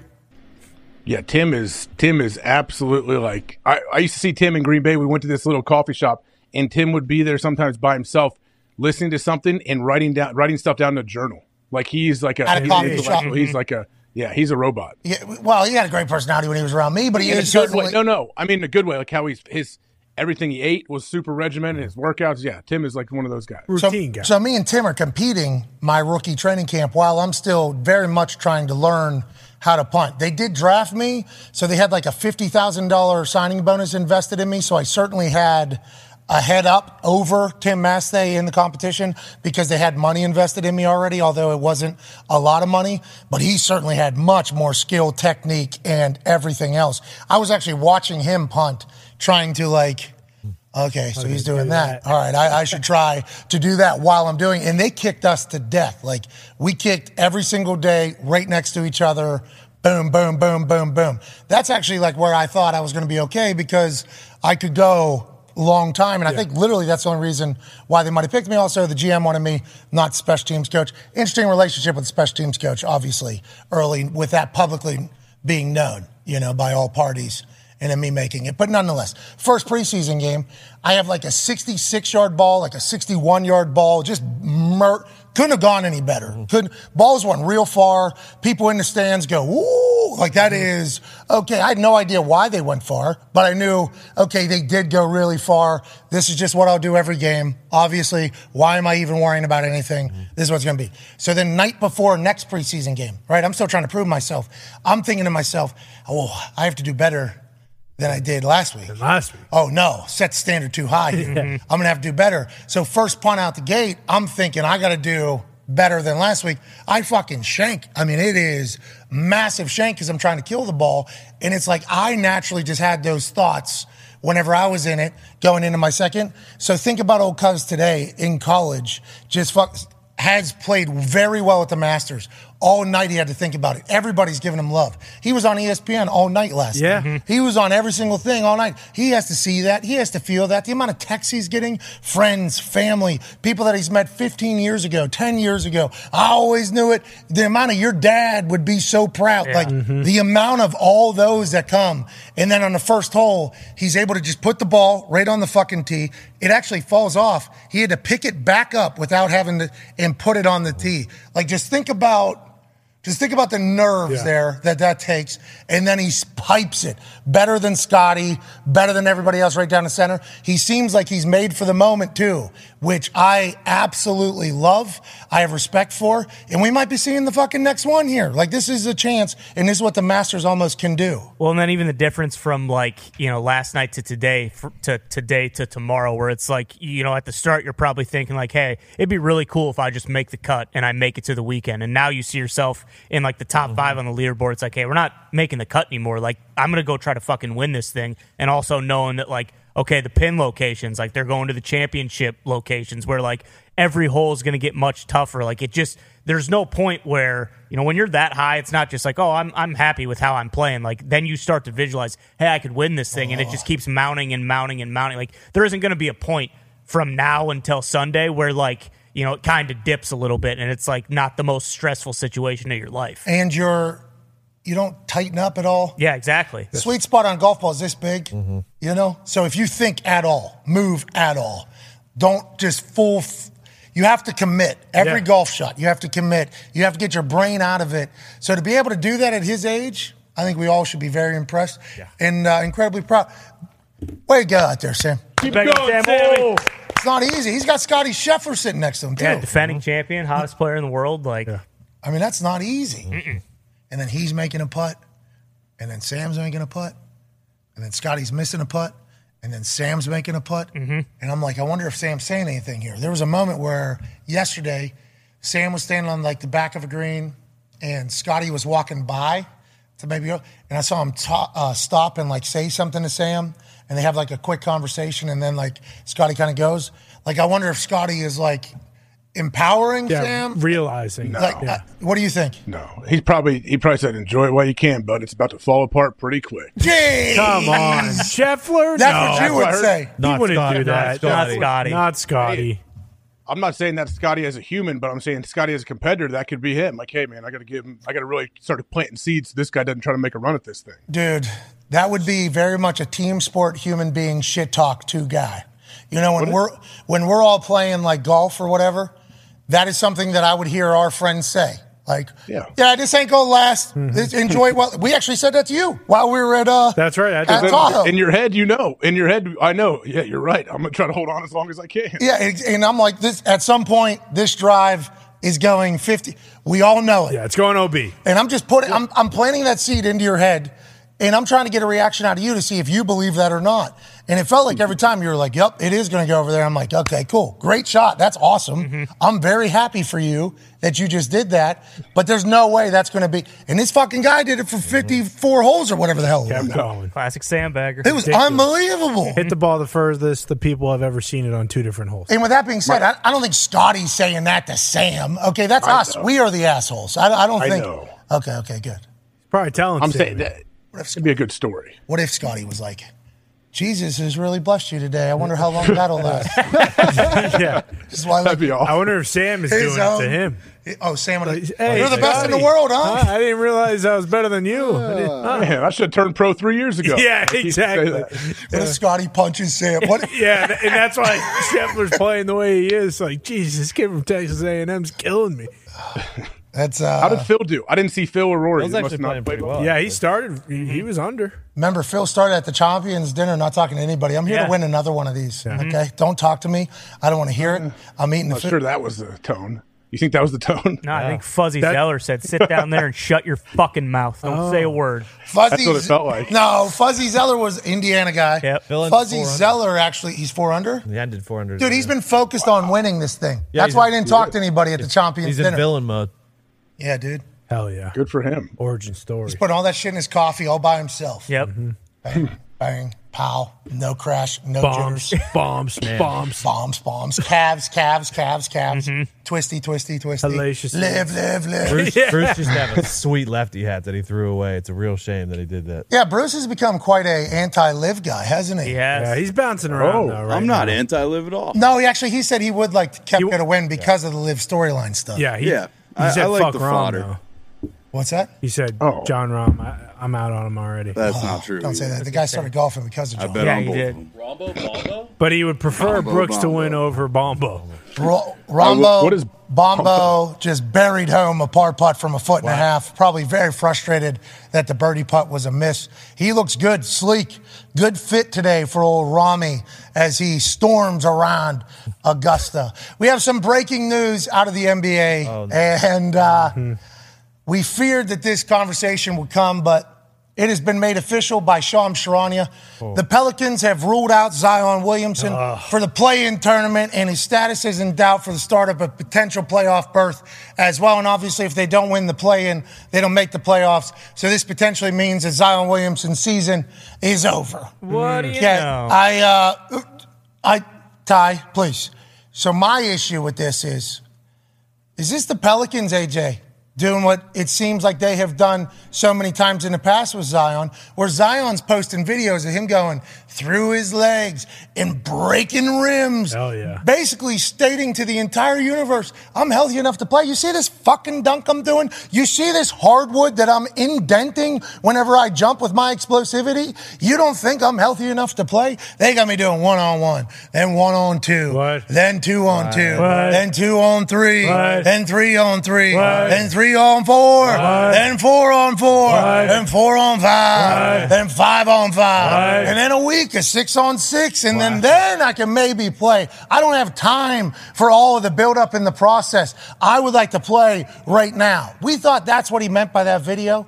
But then here we get into another season where when he's on the court, he's a triple double fucking machine. And then all of a sudden one thing leads to another and he's going through the process again and he's out. And now we might not see him for the rest of the season. AJ, what are your thoughts on this entire thing? I mean, I have plenty of thoughts on it because when I saw that report and realized he's been out since January 2nd, it's been three months. I had no idea it was a hamstring strain. Is that all he has, or is he have something else he's dealing with? That's it. I got a uh, a Oh, yeah, you're dealing with popliteus. I got a popliteus issue right now. The mm-hmm. muscle behind my left hammy? knee. It's right behind. It's hammy calf in between. Okay. Hammy calf because of a thunderball incident that I had. Mm. Muscles can be a little bit suspect, but it feels like maybe it's the Pelicans once again, kind of being But like three months, That three months with a sense. hamstring. Did he did he get surgery to rip it off the bone? What I don't for know. three months I for a don't think hamstring we can strain? blame the Pelicans. I he mean, had are- to have a setback. He's had the rest. Are we so sure this is the Pelicans? Are we? Is Yep. this is this maybe not Zion? Listen, Whoa. I before the show today did just a little bit of research, just a tiny bit of research, and I do have a, a little presentation if you'd humor me. Oh. yeah, absolutely. A presentation. Yeah, a little presentation. Oh. Okay, okay, please. yes. Now listen, I love Zion. What is Yeah, one of the biggest proponents. AJ? What the fuck is going on? Every- It's always Everyone- good when he starts with that. Everyone loves Zion in here. Don't do we not? Love Don't we Zion. just want to see the guy play? Bought his the shoes. best. Bought his shoes. Have a jersey. have a jersey. Everybody's got something Ate a that they donut love. for 'em. Ate a donut for him. Love the Bumpus Hans. Listen, we all have different things that we love about Zion, but there is a glaring problem that, for whatever reason, no one really wants to admit, or you know, they don't want to act like it's the real reason. on this show. I think just in general. On this show, no, because I think a few people, myself included, have maybe posited this theory that there's there's something else that's kind of the issue. So so this morning, before the show, Okay. I said, who are the fattest slobs that have played in the NBA? Okay. Okay, compiled a little bit of a list. Now, keep in mind, one of Whoa! Eh, well, well, just just bear with me here because I'm going to go through it. One of these guys is not a fat slob, okay? But what you will see with this list is there's a little bit of a uh, a repeating factor. Here. Connor, what is it? This Okay. is disgusting. I don't know, pal. Let's hear him. out. Thank you. See what Thank you. I, am also curious. It is disgusting What a because of the situation. hey, but- Jay, we don't need it from you. Listen, Might I, be I'm not. something. I'm not saying Zion is a fat, out of shape slob. I'm not saying that. I'm saying what we've seen so far. He might find himself on this list in a few years. okay, there's a chance it could happen where people would judge him for that. Bingo. Yeah, And I- potential. it might already be happening. You're happening. trying to help. I'm trying to help help. him. He's Thank on you, that AJ. path. He's on that path. Who's hmm. number five? Please bring him up. I'm sure he'll see it that way. Mike Sweetney. Okay. Now, keep in mind, a lot of these guys, like he, he didn't come into the NBA at 340 pounds. Belie- okay, he didn't. He was the ninth overall pick in the 2003 NBA draft. I believe he played at about 282. Okay. Okay. But another thing you'll see about a lot of these guys on this list is there was kind of, uh, you know, a lot of concerns over their career that they are fat and lazy. Oh. Really? so this guy balloons up to 340 in his career. Okay. Yikes. Just guess what his stats are. Keep in mind, this guy's a lottery pick. He's the number nine pick in the 2003 NBA draft. Number nine pick, that guy's a dog. He's Yeah. got to average at least 15, maybe 16 points a game. 10, 10 boards. Yeah, Yeah. but we'll give him seven to eight, maybe nine sure. boards. Not a chance, okay? This guy averaged about six points and like three rebounds a game in, Oh, in no. a couple years. Basically played for one team. They're like, hey, Fatso, get in shape. Get rid of him. Goes to another team. Hey, Fatso, I thought you were going to get in shape. Can't do it. Goes to another team. Bounces Ah. around a bunch. And then what does he do? He ends up playing overseas, okay? He goes over to China. He goes to Taiwan, whatever, and, and has a pretty good career over there. Okay. That's fine. This guy's the number nine pick in the NBA draft, okay? Basically, ate too much McDonald's, ate too much pizza, was just a big old fat. Wow. Look at this guy. That's that's Sweetney. This is Sweetney. Look at this fucking guy. Okay, this guy could start at left guard for the Cowboys right now, and probably could have in his Probably prime. Probably should have. Probably shouldn't have been playing in Azerbaijan or wherever the hell he's playing right now. Got it. Okay, so there's Mike Sweetney. Go to number four, please. That was in Uruguay. Uruguay. Eddie Curry. Oh. Bruce knows Eddie Curry well. Zeke knows Eddie Curry well. He's this guy comes right out of high school. He's supposed to be the next big thing. He's the number four pick. in, I think the 2001 NBA draft. Jesus. Now the difference with Eddie Curry is again he he was drafted around 285, lean, mean, fighting machine, rebounding machine. Okay. When he comes in, yeah. Again, hey, you're lazy and you're turning into a fatso. He doesn't care. He doesn't care. He just keeps eating, spending his money. He's having a bunch of issues. He ends up ballooning to 315. Now he did play in the NBA for about 12 years. Hey, okay. Okay, yeah. Successful. For Great sure. career. He's successful. Uh, let me see what his exact stats are, though. Okay, so not bad. Played 11 years, averaged about 13 points a game and about six boards. Like that. Okay, Eddie Curry. So it Number can four. be done. Not bad. But again, footer. the, the big thing with Eddie Curry is everyone was talking about how good this guy could have been. There, I mean, considering him kind of like the next Shaq when he came in. Damn. But he's just lazy. Oh, and he was okay with, you know, Got- averaging 13 points and, and six rebounds. That's fine. Doesn't matter. Gotcha. Role But player. Role player, sure. Not what you're drafting at number four for. You're not thinking of a, a role player. You're thinking, hey, maybe this fat, lazy son of a bitch is going to get his shit together and he's going to lead us to a championship. No, when he was drafted, he was 280, I heard. He was. He Yeah, was. yeah. What did he end at, though? 350. Jesus Christ. That's ridiculous. Go to, go, go to the next guy. Jeez. Now, this one's a little bit of an out. I mean, everyone remembers Big Sim Bhullar, okay? Uh-huh. This guy's just a big son of a bitch. He's Sim 7'5, 360. He played at New Mexico, had a hell of a run in the NCAA tournament. He didn't get drafted. He went to the Kings. They're just basically like, Sim, you're just a big son of a bitch. You actually aren't very good at basketball, so we can't keep you. He played in the NBA for one year. Look how big that son of a bitch is. I remember this Sims, guy. Sims a You big do. guy. Yeah. You do. Sweet mid range game. Sweet mid range game. This guy could fucking shoot a 13 foot jumper in Yeah. your eye like you wouldn't believe. But he played one year in the NBA. Didn't really have any issues. He just wasn't good enough. Simple as that. Okay. All right. Go to the next one. Seven five three six. Okay, Shaq. And again, Shaq played at about 325 in his heyday, but Shaq was an incredible athlete. Very, very similar to Zion. Okay. Yeah. ended at 360, but that was more. uh, We're talking about the big Aristotle there. That was, Yeah. you know, he was he was past his prime. Shaq missed the first 12 games of the 2002 2003 NBA season, he had to have complete reconstructive toe surgery. Basically, felt like he was walking on TNT every single game the year before. Uh, you know what they did the year before, though? What's that? Uh, they won the fucking championship, and he was the NBA Finals MVP. So, you know, Shaq's a tough son of a bitch, okay? Yeah, Shaq's an anomaly. Yeah, he is. He's an anomaly. He played for 20 years. Go to number one. This is uh, this is an issue. Oliver Miller, Oh my God. okay, number 22 pick of the 1993 NBA draft. this fucking son of a bitch ended up weighing 375 pounds. Big guy. Whoa. Big guy, big guy, same deal. None of these guys really had any issues with injuries. It was kind of just, hey, you're a fat slob and you can't run it up up and down the court. Okay, Jeez that's Louise. that's an issue. We play basketball here. Okay, we're not playing badminton. We're not playing pickleball. You got to be able to move. Look at this guy. Does that look like a fucking basketball player to you? He's on the Kings, yeah. He was on the Yeah. Kings. He was on the Kings. He's actually in the Pacers Hall of Fame uh, because he- really? no, well, no, but look at him. does he not? Does he not look good in that uniform? Yeah, it looks like the cheese curds and breadsticks got to him. Exactly. Hey, Indiana's got good food. They do. They do. Well, they got fat. So what, what's the presentation saying? So the presentation is, listen, all these guys who are playing had a lot of talent, but they, with the exception of Shaq, again, Shaq's an outlier. Yeah. None of these guys have Zion talent, okay, and they didn't have the the medical marvels that we have now. They didn't have the you know the food regimens that all these guys are on. They didn't have all the scientific data and research that Zion has at his fingertips. Okay, Zion right now he's missed 60% of the games in his NBA career Damn.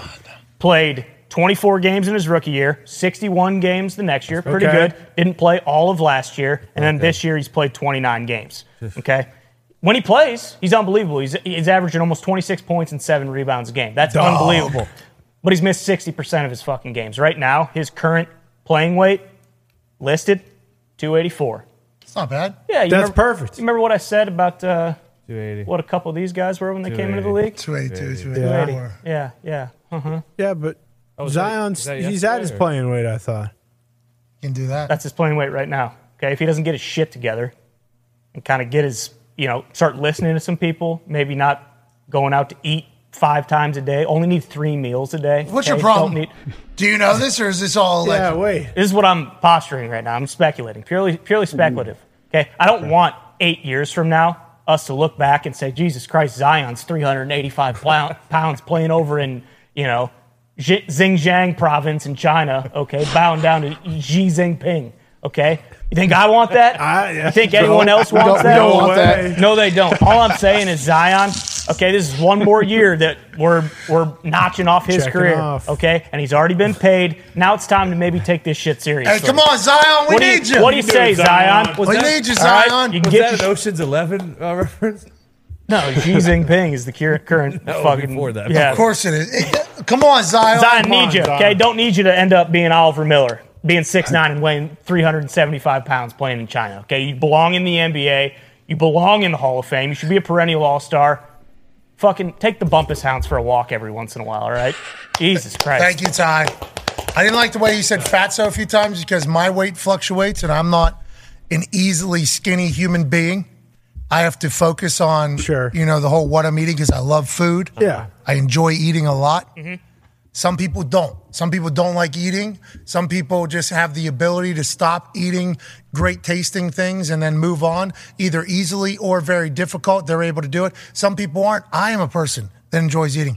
My weight fluctuated as I was in the NFL, but there came a point where it was like, hey, you gotta, like, hey, you're a, you're kind of uh, disgusting. You know what I mean? Like We- Vinatieri actually had a convo with me, and Darren, special teams coordinator for the Bengals. There was one preseason game. He was like, "So what's the deal here? You're just trying to become like the fattest punter in the league?" Or, and I was like, "Darren, Jesus. Darren, jeez." When you The mentioned white the all jer- white. all white jerseys, Darren. Yeah. Come on. we wore these Spanx. Hey, Darren, you guys wearing black and orange. I get it. I got these Spanx on or whatever. But it was like a convo that I had to have, and I immediately got better. Yeah. Like I got better as soon as I started taking care of myself and focusing on it. But it was not an easy thing for me. And then you you think back to other athletes. Like there's some athletes that lose weight quickly whenever they retire, and then there's some guys that gain mm-hmm. a lot of weight quickly. Mm-hmm. It's because how people view food and their tendencies with it and around it. So I understand it's not easy, but god damn it, we want Zion to be in the best possible shape he could possibly be in. Because there were some pictures we heard he maybe changed his entire thing, and there were some pictures that came out where he looked like jocked, and we are like, holy shit, Yeah. is this a new Zion? And they were like, No, no, this is this is what he always looks like. He's like, oh, he's always been jacked.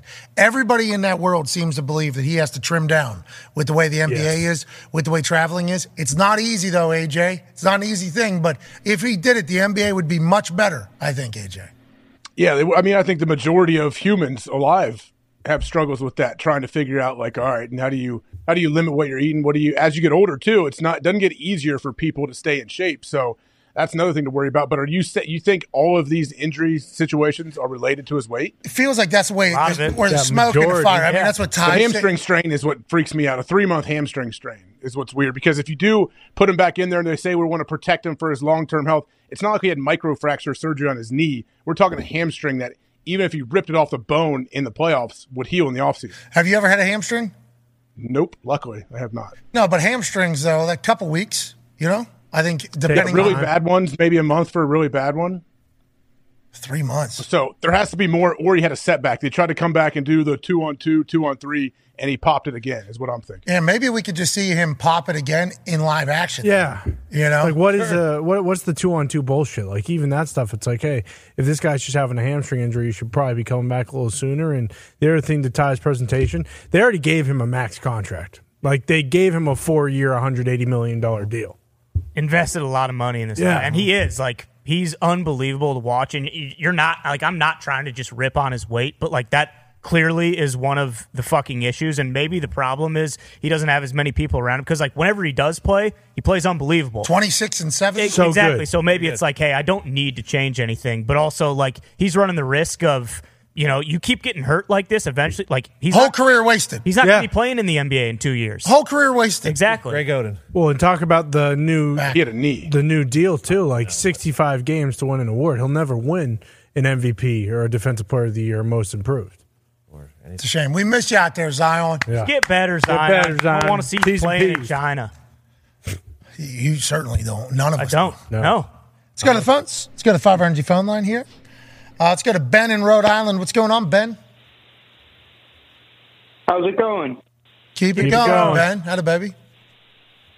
With the NFL draft coming up, it kind of feels like there's like the the draft gets super hyped up with the quarterbacks. It feels like there's like that one and two guy for a long time.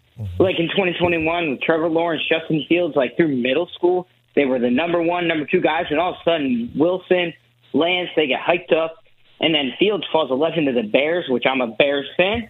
Why do y'all think this happens? Like it seems to happen every year. Hmm. Oh, that's a great question. Evaluation, performance.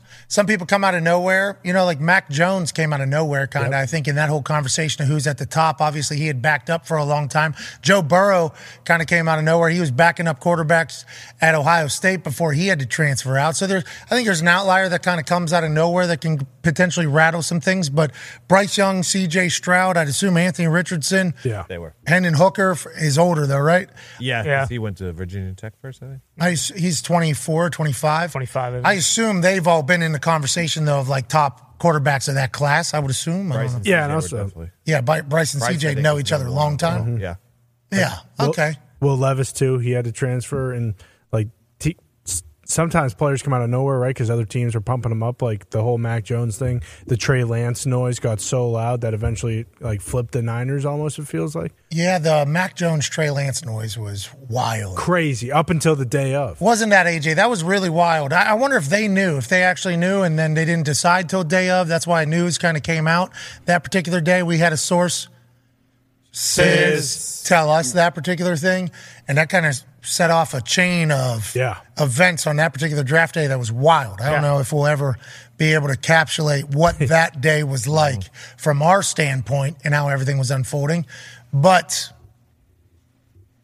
Carolina knows, right? They know. I honestly don't know. I'm not. I am not sure either way. And also, if we know who's pulling the trigger, who's making the final decision, is it the owner? Lombo said Tepper's making it. Tepper, yeah. Yeah. and he said that they wouldn't trade up if they didn't know who He they're were the going to days. take. And he oh, said, yeah, then I guess. Yeah. and Lombo said Bryce Young's the pick. I've been saying that for a month. We mm-hmm. don't know if it's been a full month, but he's trying to say, like, Right. I didn't feel this way. The whole month of April, at least. Yeah, this month of mm-hmm. April, this whole month Right. that we're currently in. Yes. Mm-hmm. Already seven days in. I know. It's wild. Hey, life's flying, mm-hmm. AJ. Yeah, I know. Pretty quick. I got a baby coming soon. Yeah. Yeah. Jeez. Yeah, It's awesome. month, month, month and a half, like a little over a month. Yeah, a little over a month. Jeez, Mm-hmm. it's awesome. Get that You have to get the house set up at all. get that go bag. Get the go bag ready. Yeah, that was. Oh yeah, we got the mm-hmm. the hospital bag or whatever. Yep. yeah, that was number one. You gonna cut the cord? I think so. Yeah, Yeah, you can cut the cord. you can too. Did you? Yeah, I did, but like I said, I stayed up top. I didn't. I wasn't down in the danger zone. I was up there just petting my wife's head, saying "Good job," Supportive. and then cut the cord and don't don't take a gander at anything down there. That's every. You have like four kids every time. Absolutely, yeah. My wife was she was on board with that. She's like, "No, you're good. Yeah, you don't need to." I'm like, "Yeah, you know, I told you before, man. Like, two girls, one cup messed me up for a couple of years. So I'm not." Good point. Me too. I told my wife the same thing. She, she's like, "I get it. I don't want you down there either." Ah. I didn't even think about the two girls, one cup thing because I used to gag immediately upon hearing of it because I would think of that smoothie, Yep. Yeah. soft serve. Exactly. Num, num, num. Uh, blah, blah. Ruins I it. did puke, obviously, the first couple times I came into the world. Where are those girls now? I honestly, I think they're running Fortune 500. they had to have died. Mm-hmm. I mean, the things they were putting into Oh their my bodies. God. OnlyFans, maybe. I don't know, dude. They would have made a. Somebody that's just guzzling poop probably, you know, has Yeah. made other decisions. Yeah, that's Probably true. We dying hope they're okay. sepsis. Honestly, we hope they're okay. But Yeah, it's, it is weird. They haven't popped up. You would think like one of the "Where are they now" situations we'd see. Probably still guzzling poop. Yeah. True life, maybe. I still like poop. why don't you take this, uh, you know, kind of How on did your that get so shoulders? famous? How did that get thrown around the world? Because everybody had the same reaction when they saw it. They vomited. Yeah. And then some people were able to get past it and laugh at it. I, like you, numerous years into the future, anytime I heard about it, it was a. That one and Church of Fudge. Oh, See, I don't, I don't know which one you're haven't talking seen that. about. Nope, yeah, I don't know what you're talking seen about. I refuse to ever watch it. Never seen it. Church of Fudge sounds like you Either have of to them. seek it out. Either of them. I have never seen them. All right, because Two Girls, One Cup was shoved into my face. Oh, yeah. Sam You Bennett should, is Evie. in second should. place. What's that? He just hit a long putt too, Sam Bennett. But Evie probably should just so he has a reference on what we're talking. No, I'm good. If people say it's gross, Foxy, don't watch it. I won't watch it. Foxy, here's what it is You should watch. Some people like it. soft serve ice cream Okay. out of asshole into mouth. Okay. Not ice cream, though. Okay. Diarrhea. Ask the mom. All right, I just watched it. I'm good. No, have you'd see like it. like the cinematic value of it though, Foxy. You probably should. Yeah, check it because out. that bathroom video you created in high school, Exactly. Yeah. kind of similar. It's like Top Gun. Hey, this is your guys' generation, by the way. yeah, it was fucked up. It was. It was a fucked up part of our generation. I Yeah. will say we didn't get everything right, dude. Your generation wouldn't be able to fucking last. dude. Yeah, the Pain Olympics were a game changer. Dude, I puked. Glass uh, ass. I puked seeing it. I didn't. I don't know that one. See, these are the things that I don't. Oh, they're all yeah. great. This guy sits on the John, jar how- and they're all breaks. great. You you like that type No. of Shaped us as human beings, Yeah. Really did. Didn't shape me, bro. They are crazy videos. That was like the birth of the internet. Was two girls, one cup. You could say. Yeah. It was dial up, probably. Yeah. People were getting it. E-bomb. Kimbo Kimbo. Gates. So like for me, Kimbo Slice, one of the earliest Yep. Sure, him just going in the internet. backyards. You know what I Yep. mean? And then I think we we experienced the pitfalls of the internet quickly with Two Girls One Cup. After that, Yeah, it was like, oh, the internet's awesome. What do you see? Well, I see this guy down in South Florida. He's got these. Uh, he's kind of got a bald head and then he's got uh, dreads there, and then he just walks into people's backyards and beats the fuck out of them. that's sweet. Where's that at? Oh, it's on uh, computer. You got to call, and then you get there, mm-hmm. and you just got to hope. You got mail. You got to hope that it updates. Yeah, that, that- obviously, instant messenger obviously came into the game, mm-hmm. and everything was good. Yeah. everything was. The internet's awesome. Holy shit!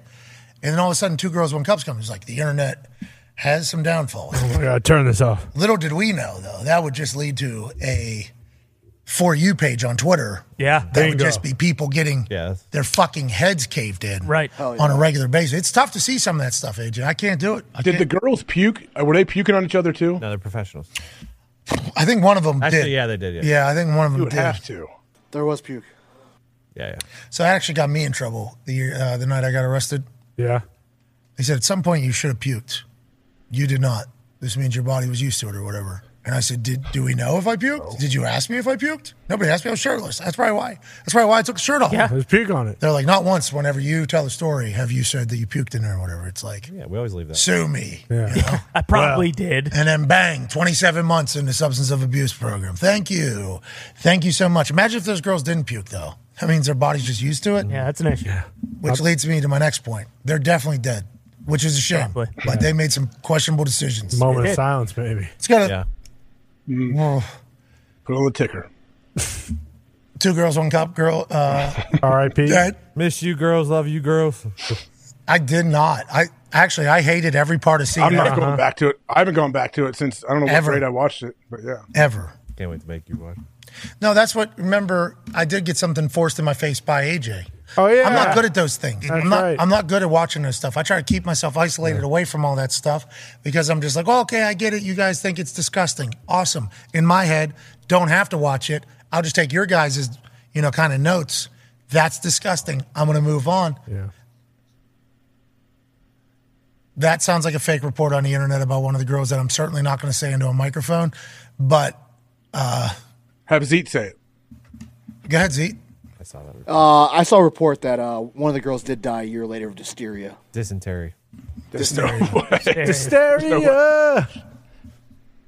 That has to be a rumor. That's what he said in my ear, by the way, for breaking news. Like, think that's what happens. That's how this show works. What he just said right there. That's what happens. That's, that's what happens for everything. What'd they die from? Hey, one of the girls died from dysteria. That's what. think about that we got to be the only show on earth. Oh yeah, that has that type of operation. no doubt.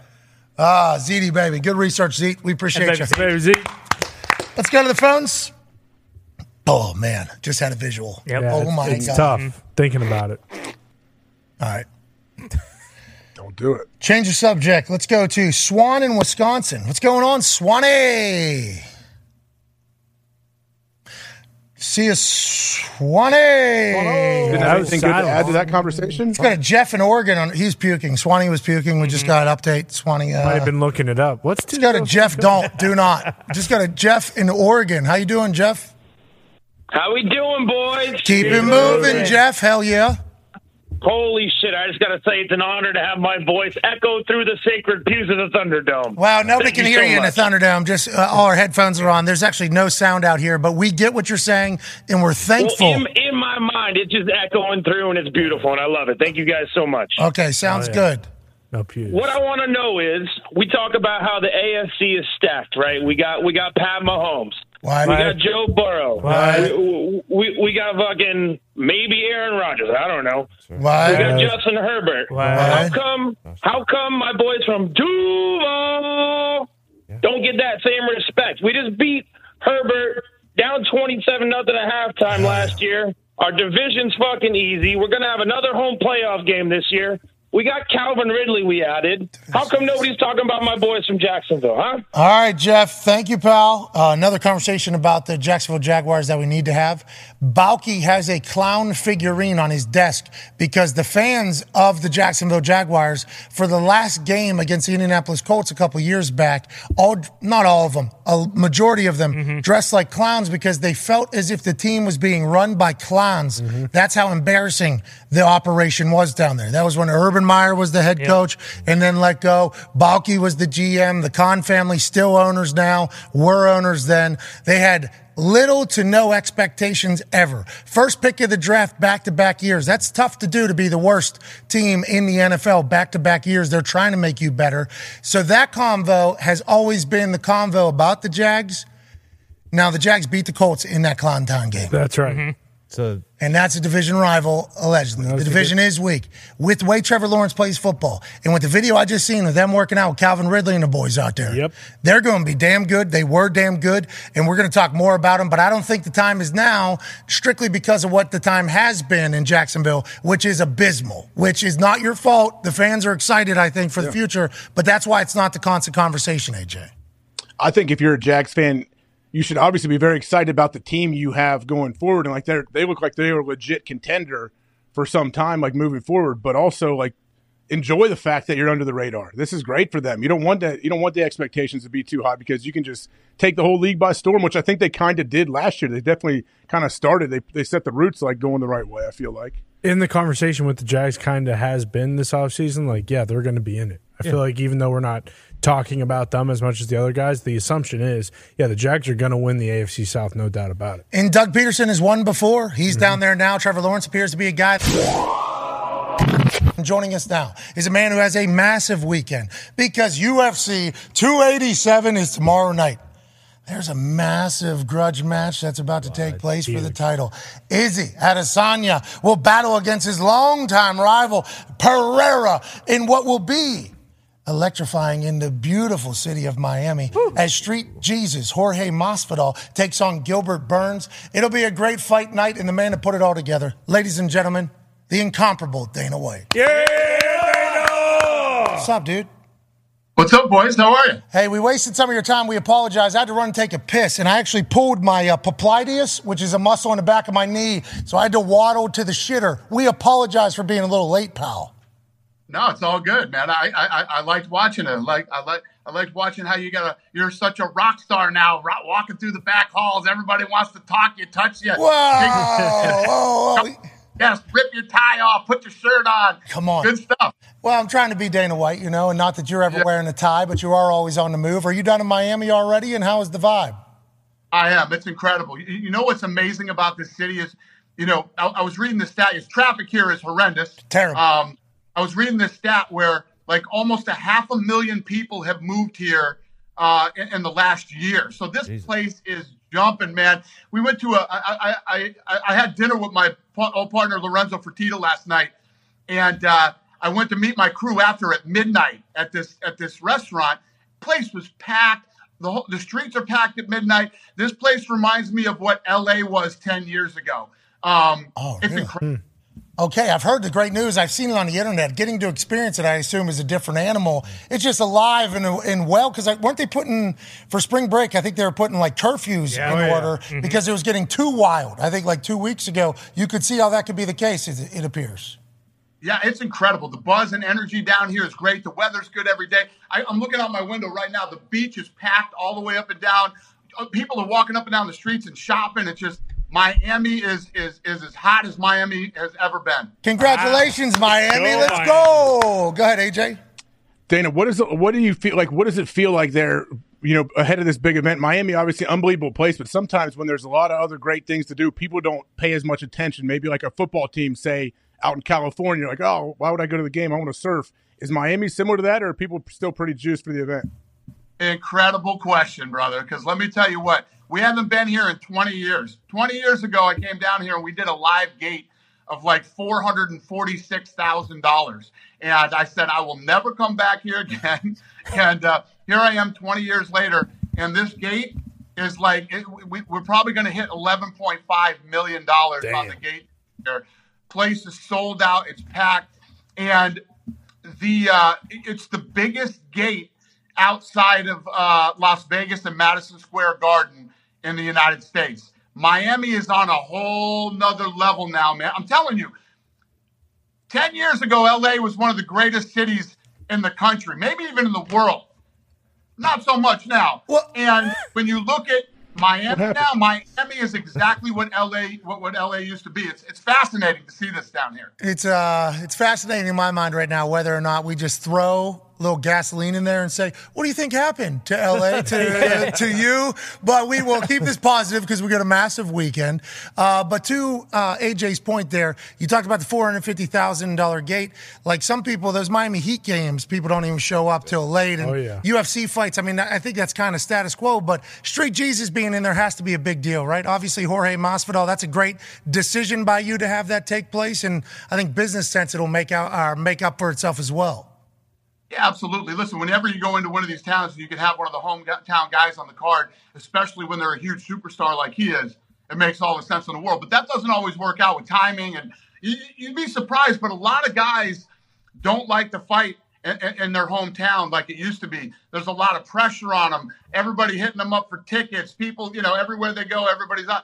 Um, you know, it- it's a lot of pressure for a guy to fight in his own hometown. But yeah, no, you're not wrong. It's a big deal. Jorge's ready for it, I assume. Mm-hmm. And obviously, the main event is a big deal because it's a rematch, and these guys have known each other for a long time. And we'll dive into that at some point. But we have to talk, whenever you talk about gate and business and how good your business is, about the addition of the WWE into the Endeavor family. Did you know this was happening? Were you a part of the conversation? I understand Ari Emanuel runs Endeavor, which purchased UFC and then said, hey, Dana, we need you to stick around. We're going to pay you a hilarious hilarious amount of money Mm-hmm. to continue to do your thing. And the price valuation, smart play, has only gone up since the Endeavor purchase. And obviously, pay per views break records and gate break uh, record breaking all the time.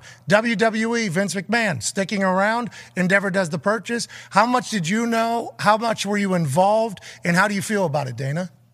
Yeah, it's one of the great things about Ari and, and why he's such a great partner and why he's so good to work with. Uh, you know, he came in and he bought the UFC. They asked me to stay, and Ari is one of those guys that uh, he lets lets you run your business. He lets you do what you do. And I actually met with with, with the McMahons uh, the last time I was in New York to really talk about. They wanted to know what it was like to be, you know, in business with them and everything else. And obviously, I couldn't say anything but incredible positive things about it. Ari's one of those guys. You run your business, and if you need him, pick up the phone and call him, and he can make anything happen. So I, I think you know how, how this is going to affect our company. It won't at all. I mean, we're going to keep doing what we do.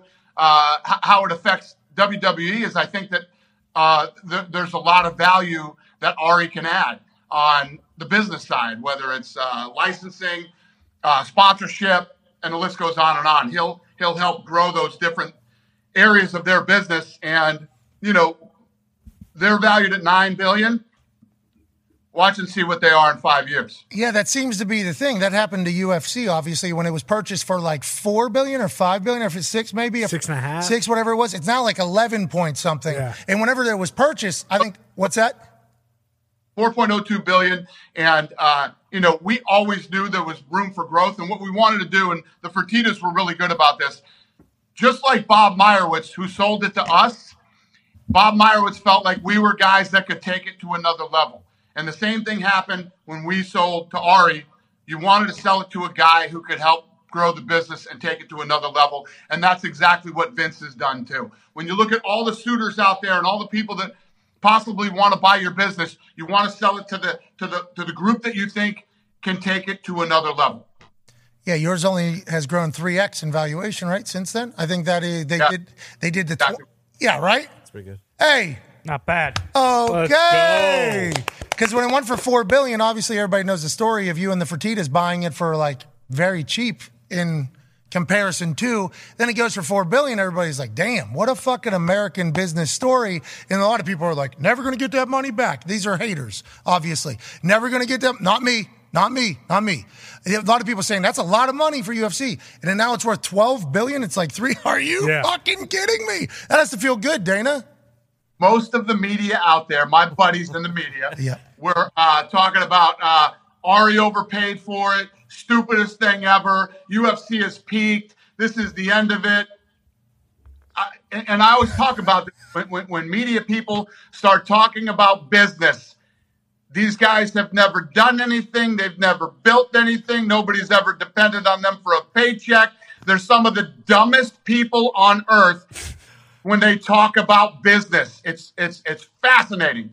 And uh, yeah, you're absolutely right. Okay. Well, I want to let you know over here in the NFL world, there's a lot of people talking about business that have no idea what they're talking about either. So I think that is just a common problem. But you've handled business incredibly well. You should be proud of yourself. You also look good. We still ketoing? Still keto? Thanks.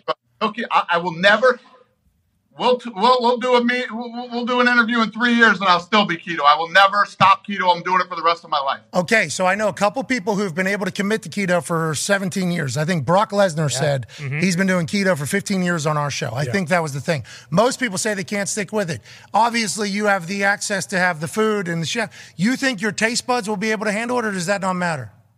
Oh, it's it's it's been amazing for me. It's it's completely this whole Gary Brecka, this human biologist that I hooked up with ten months ago in Miami, has completely changed my life, man. I'm not on any more doctors' pills, no more medicine, uh, no thyroid, no blood pressure, no cholesterol medicine.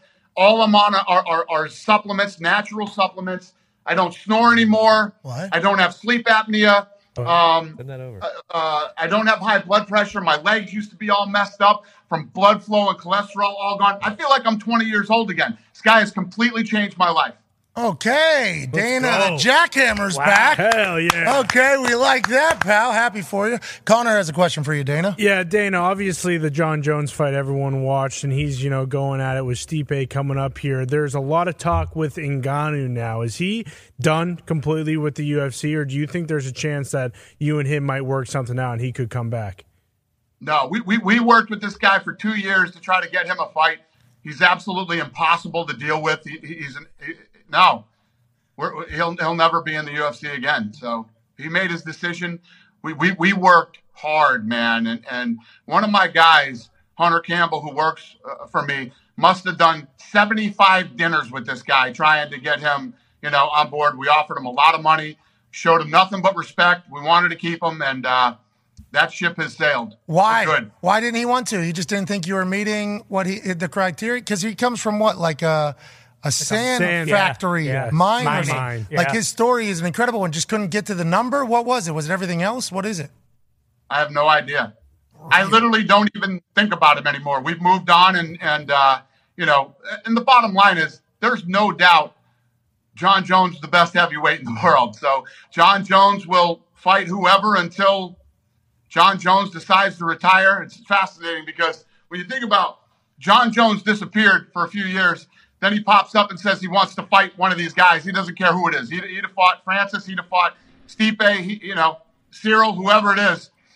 Then he comes in and, and he starts talking like, I'm gonna walk right through this guy. I'm gonna make it look so easy. And I'm like, Jesus Christ, that, that's a that's a that's a pretty bold statement to say when you then he does it and poof, he's gone again. Jon Jones goes back underground, and uh, you know, and and let me know when the Stipe fight's done. And it's it's it's he is a he is a fascinating, talented artist to deal with. So you have not heard from him since? Wow. I haven't heard a word out of him. What do you mean? Like, hey, John, congratulations on the on David Copperfield. Yeah, that is he's aw- back back in New Mexico doing whatever he does. Man, he's shooting guns. He's got German shepherds. He's you know doing his thing. Hey, congrats to Jon Jones. Just fucking, Yeah. fucking. John. That is awesome. Go ahead, AJ. Dana, coming from your the position you have and so many people getting at you, isn't that kind of nice? Kind of a relief that you mm-hmm. don't have to deal with a guy every single day, probably trying to text you and bug you about things.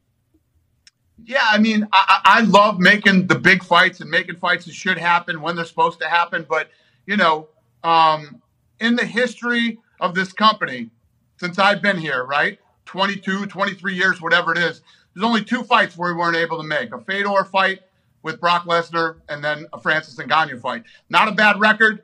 And, uh, you know, I'll, t- I'll take it. You know why? I think it's because the way you go about doing business, everybody knows exactly what they're getting. For instance, yesterday, press conference to promote a fight, you know, you have Jorge Masvidal and Gilbert Burns there, and they ask a question about, you know, Colby Covington or the next opportunity at the title, and you go, Colby Covington cut weight in London. He's got the next one. Then you take your drink of water. Then there's booing. You know, there's a little bit of a scene. And then it's like, all right, next question. This is how this is going to be. You've always been that way. Heavy is the head, I guess. Making those decisions, you're not always going to be a fan favorite. Is that something you even worry about at this stage of anything?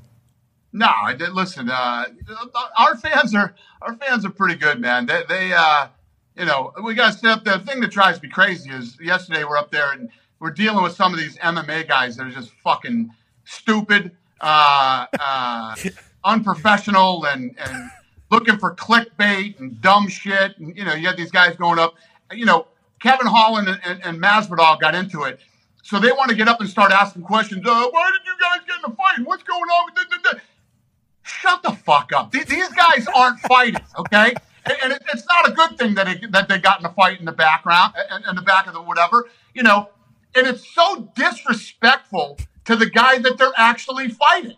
Do you have questions? They're gonna. These guys are gonna fight these other guys that are sitting up on the stage. Do you have any intelligent questions that you would like to ask them? And then that other fucking idiot gets up there and goes, "Now that the WWE deal is done, who would you like to hit with a fucking chair? You motherfucker! That's who we like. Fuck up. Hell yeah!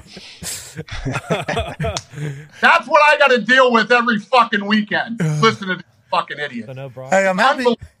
I'm happy that the doctor you know, down there in Miami, was able to get you into fighting shit. Yeah. You know, because it feels like you are as sharp as attack and have the energy to withstand this because it's a lot of bullshit that you got to deal with. Are you going to do this forever? Is this what you're going to do forever? Deal with this? And do they know that? Do the people that cover the sport who ask you the questions know that you're potentially going to be around forever?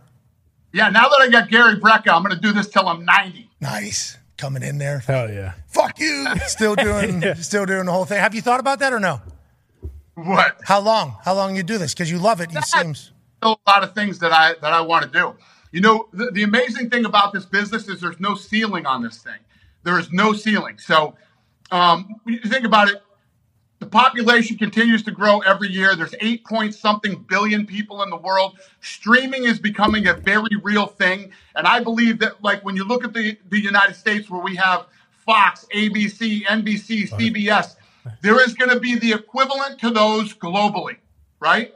And as we continue to, to, to build the sport, we move into these new markets. I continue to build performance institutes in these different countries. We got one in China. We got one in the United States. We're building one in Abu Dhabi. We're building one right now in Mexico City. I want to build one in Brazil. I want to build one in Africa. And as, as these things continue to pop up and we continue to create this new, unbelievable up and coming talent and grow the sport, there is no ceiling on this thing.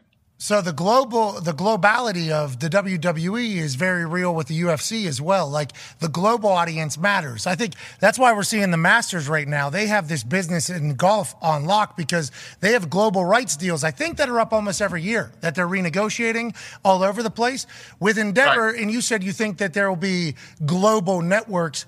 Is that a thought you think for Endeavor? Because you and the WWE have very similar styles. The WWE has performance centers all around the globe, and their international rights TV deals are a big part of the business. Same with you with pay per view buys. Is that something that you think Endeavor has thought about, or what do you think those networks will be founded by going forward?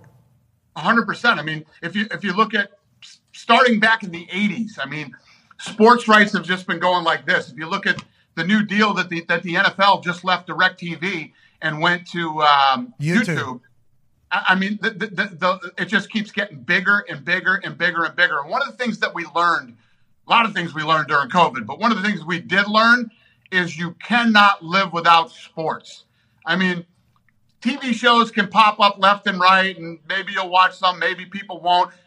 Live sports is an absolute machine and it's an absolute must. We have to have them. Life is not the same without live sporting events. Tiger King came in there for like four days. Yeah. Yeah, that's right. Kind of gave, Dance. gave us a good four or five days. The Last Dance gave us a, a couple days. Sports, though, what I became an Aussie Rules football fan because it was Yeah. the only Yeah. fucking sport that was on. You just need to watch it. And what you have is like the most basic form of competition that every human wants to watch. It's great business. It's great business. You've done a fantastic job with it. Ty has a question for you. Dana, after the WWE uh, deal got done, a lot of people online were saying like, "Oh, you know, look for more crossover between the UFC and the WWE to happen in the future." And granted, you guys had amazing success with Brock, but he's one of one. And then you look at you know CM Punk and and not so much when he goes over there. Do you see that actually being a thing where there's going to be some crossover between your two promotions? Maybe not so much with wrestlers coming in and fighting in the octagon, but with you know like big stars from the uh, UFC like showing up on WWE programming.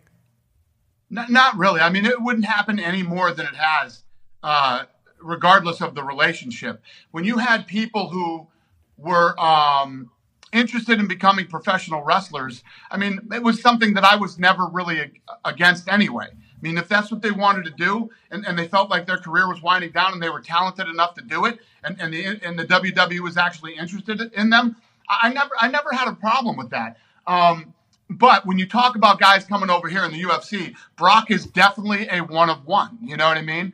Um, I'd say he at, at a very high level, uh, uh, collegiate. He's a, he's a big dude. He's he's agile for, for being as big as he is, and, and he came over here and he won the title. There- There's not going to be any of that type of crossover. And then you had you know all the dummies online. Oh no, this is going all going to be fake too.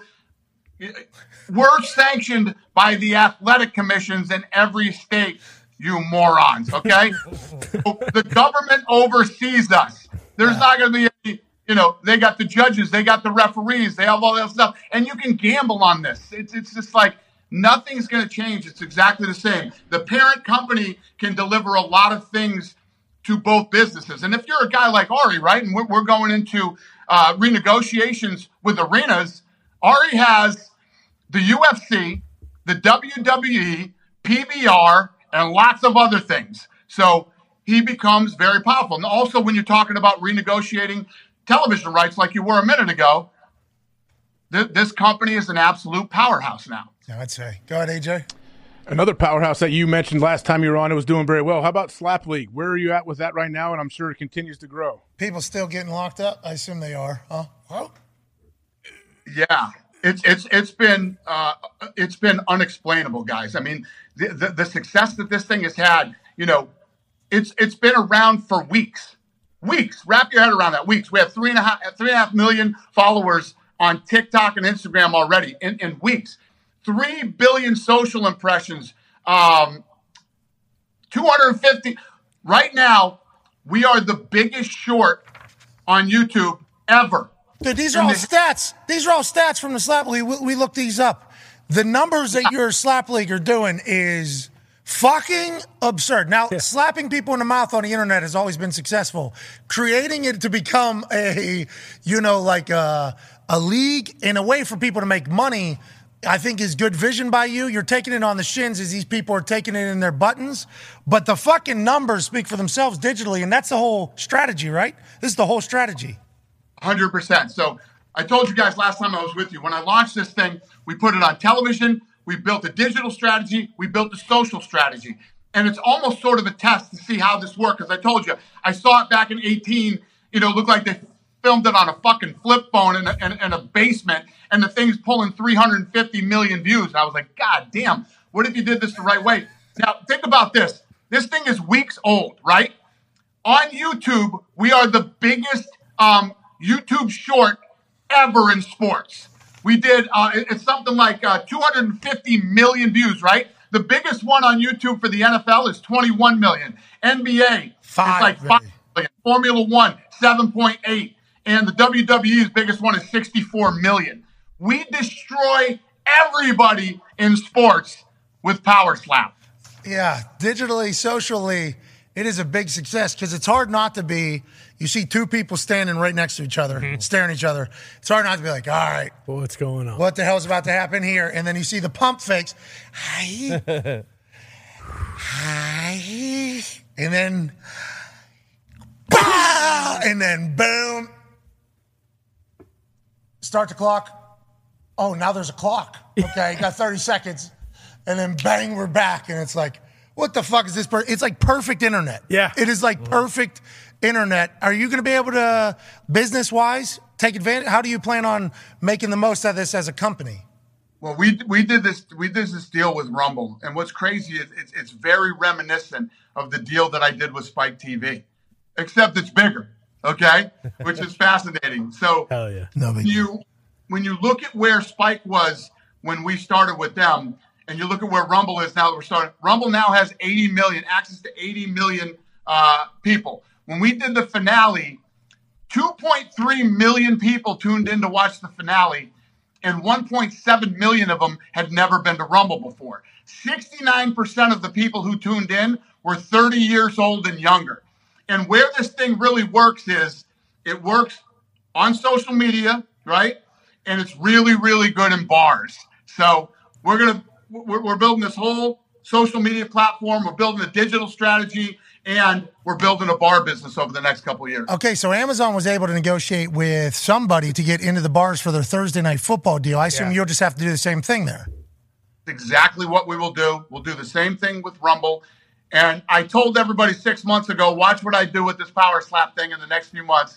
And I'm going to tell you guys now, watch what I do over the next two years. Is there any chance that this thing doesn't have success with you? It, it sounds like this is a real, I don't want to say a passion project for you, but it feels like a lot of people have told you this won't fucking work. You shouldn't fucking do it. With only makes you, oh, oh, is that right? You know, is that what's happening here with Power Slap? Yeah, we think. You're absolutely right, my friend. so, me and Lorenzo, me and Lorenzo Fertitta have been down here, you know, uh, for like two, three days. E- every meeting we've been doing is power slap meetings right now. Sponsors, we're going to uh, We're going to Abu Dhabi for season two. That deal's Fight Island? done. Yeah. Slap Island? wait to shove this up everybody's ass. I can't wait. All right, let's talk about UFC 287 tomorrow. Obviously, you got the Masters happening of golf right into a stacked card down in Miami with Jorge Masvidal and Gilbert Burns battling, then Alex Pereira and Izzy Adesanya. Obviously, Style Bender is one of the greatest athletes on earth. What are you expecting out of tomorrow's fight card and how electrifying you think that building is going to be, Dana? Yeah, I mean, obviously the main event is awesome. You know, uh, everybody's going to be fired up about that. The co-main event, uh, you know, with Burns and Masvidal, um, the fight with um, um, the Yanez fight uh, is awesome. With, with uh, you know the new young kid that we brought in, uh, Rob Raul- Font. Rob Font. Ro- yeah, Rob Font too. Rob, yeah, Rob Font, and um, I- I'm talking about uh, Raul and uh, Christian Rodriguez. You know, seven and zero undefeated versus eight and one, and then yeah, the the Rob Font fight with Yanez is going to be an absolute war. couple Massachusetts and New England folks fighting tomorrow night. Hell yeah. Obviously, we all remember when the uh, Chris Moutinho. Moutinho beat up uh, Sean O'Malley's fa- uh, hands with his face. You know, it seems like every time those New England people Yep. get in there, we got lightning and fireworks. We assume the same tomorrow. Congrats on all the success. Enjoy the hell out of Miami, Dana. Yeah, thanks for everything, guys. It's always a pleasure, man. Hell yeah, you're the man. Ladies and gentlemen, Dana White. Yeah! What do you say? What do you say? The more you persecute, mm-hmm. the the stronger the belief. What was it? Yeah, like the more you're, the more you are persecuted from the outside, the stronger you are in your beliefs. Feels like that slap league. Yeah, power slap ain't going anywhere. Dana is not going to let that thing go. Not going to let it go. He's like the biggest that, you know, the NFL has, short wise. You ever heard of them? YouTube Shorts. These are new, you know, Reels or TikToks or whatever they call it. Google's gotten into the game. You know, the biggest one in the NFL has 21 million. Pretty good. 21 million. That's a lot. Yeah, That's huge. 200 fucking 50 is what we got. 250 million. Okay? That's how many people are watching. You might not like it. People love it. This is how it goes. Pretty That's what. Dana's thinking. You know what I mean? Yeah, Tone, what, Tone, you're you have a Rumble account. How's it? You've been watching on there? Those numbers seemed weird. Yeah. Yeah, interesting. When you say 80 million, that's a lot of people. How many people are, uh, I guess it is a global thing. Yeah, true. It it Some also fighting is very global. Well, Dana's flat audience is a global audience. Yeah. Like, UFC is a global You have fighters from all over the world. Plugged in everywhere, yeah. Yeah, everywhere. Like South America, obviously. Africa has fighters. Mm-hmm. Australia has fighters. Russia. Europe Russia, has fighters. Russia, Yeah, the China Kremlin has Insti- Yeah. They built a UFC institute in China. Yeah, I mean they're they're everywhere, man. a lot of people over there. That means he did business. That'd be How's that work? Yeah, Yeah. How do how- that- that- we'll ask him next time. That- we need to. That's one of those things that, like, as a journalist, I guess I don't do great because as soon as I hear he's ever there, I go, "Wow, so many people going to watch." That's my first thought. Is like business wise, like, "Oh my god, so he many shook people." Hasbulla's hand. He did. yeah, and he also got him a bunch of shoes too. Ton of shoes. That's the first time we talked to him in a long time. We didn't ask about Bula. Well, we did last time. Kind of feel like, we yeah, we had the time before that. Yeah. And the time before that. But Yeah, Bull has come under some fire recently yeah, for unfortunately. his treatment of his cat. Yeah, he's fucking with his cat. Yeah, he's pinching his ears and putting them in a hole and punishing them. What? Yeah. This is on the internet? Yeah. Uh, he wasn't punishing him. And Yeah, he, him in a yeah, he was. That was the whole Well, it was thing. punishment, but he didn't know. Is what I'm. Um, That's how they do it in Dagestan and where I he's just from. say he, What type he- of cat? Where he comes from, cats are the devil. Which where I come from, cats are the devil too. But have you ever met any of my cats? They're good cats. Yeah, no, he loves I cats. like Tony. Teddy. I think I've only met Teddy. Teddy's a good cat. Yeah. Teddy, though, you if Teddy saw Bula smacking it, Teddy certainly Smack him back. not immediately, but locking it in and going like, okay, wait for this human to walk past this particular place at this particular time. Sure. And I'm coming, you know. Mountain lion. I did know that Right there off was a the mass top. casualty event, those cats would eat my body. I don't, you know, I hope if I was to die, I hope my cats would at least get to eat me if there was, you know what I mean? Let them live. for sure. Always have a party. of- You have a cat, AJ? Uh, no, I do not. Cats scare me. Okay, so I was never a cat person either, and then Sam obviously brings a couple cats into my life. I'm a big fan. Cats are sweet. I'm a They're big, awesome. I'm a big They're fan cool. of cats. I've become a big fan of cats. It hasn't always been that way, but I've become a big fan of them. I mean, they kill a lot of animals out there. A lot of small, a lot of small animals, birds. They they serve a purpose. And the domestic ones, like they're just like dogs, but they can handle their own shit. And Low piss. maintenance. Exactly. Yeah, they can kind of handle it, which is cool. Now, granted, inside of them, they do have that inner lion that you have to, Yeah. you know, wonder about. Remember. But if you build up enough mana with your cats, That's Right. right. Yeah. Great way to put it. Exactly. you will never hopefully be on the returning end of that. Like I thought yesterday, the Nova, our one cat that was literally in a dumpster at a mm-hmm. fast food place, then jumped into Sam's car, and then okay, this is your I'm your cat now. Mm-hmm. Just moved in with Sam. That's how it how it all happened. She, you know, because Sam's pregnant, the cats have sensed it, noticed it, and everything like that. I wonder what Nova would do if a human was to come in and try to maybe wreck shop against uh, our household. I do believe Nova would fuck. I think she'd go down swinging. Yeah, go off. You know what I mean? Like I think the little lion is also a good thing to have in the house every once in a while. I don't know if she would win against many humans. Obviously, she's going to be a nuisance though. Yeah. Yeah, that's why Bengal cats are very interesting. I think Drake has one. I saw him post a picture. Bieber too. They they got one of those jungle cats in their house. That's I don't recommend that. Yeah. Grow to like three feet. Seems dangerous.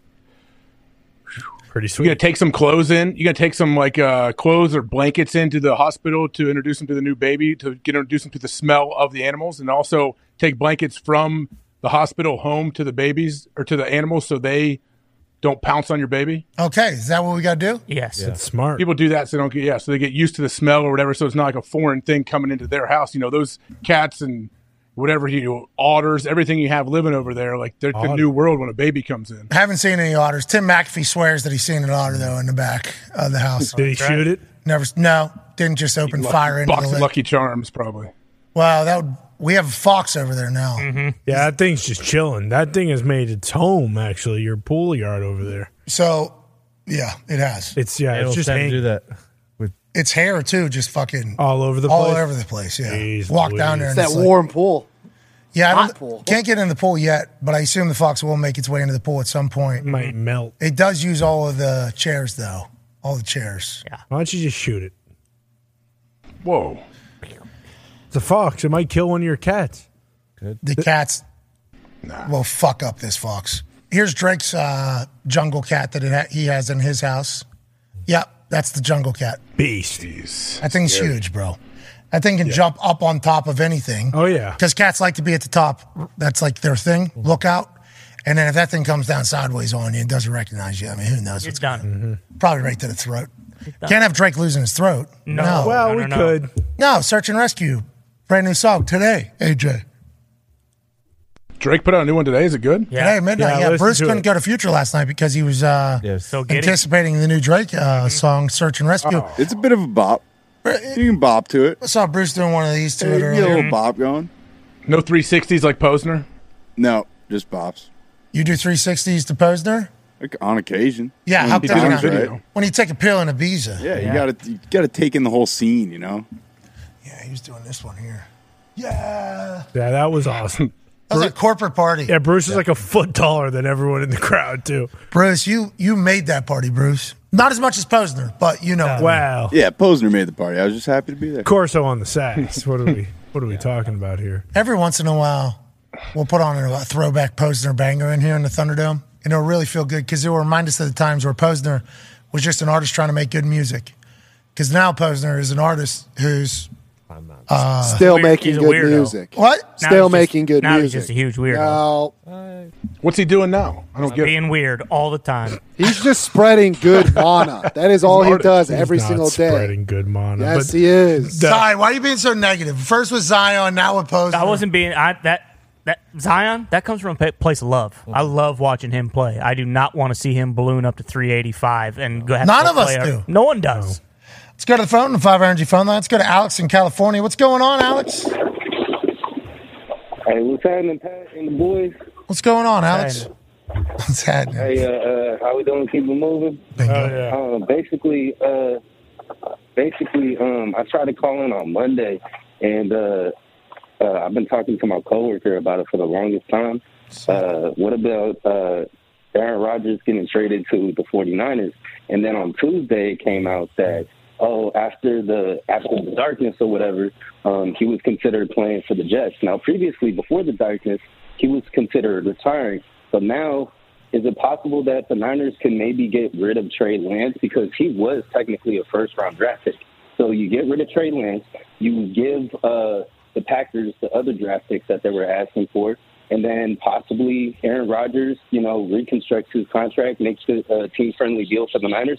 How could he say no to that? Like every uh, uh, every everybody who even considers Aaron Rodgers going to the Niners thinks they're instantly going to the NFC Championship. Agreed. Now, do you think the Packers would want to do business with the Niners? Follow up with Jordan Love, a first round draft pick for the Green Bay Packers, being the quarterback that they have to see before he inevitably just leaves Green Bay and never get played. What would happen with him? And follow up, just to redo his contract to go to the Niners, just to play for the hometown team. Is that what you think? Well, I mean, he grew up a Niner fan or whatever. He wore, uh, uh, uh, you know, he, he he grew up a Niner fan. He, he always wanted to kind of like test those waters or whatnot.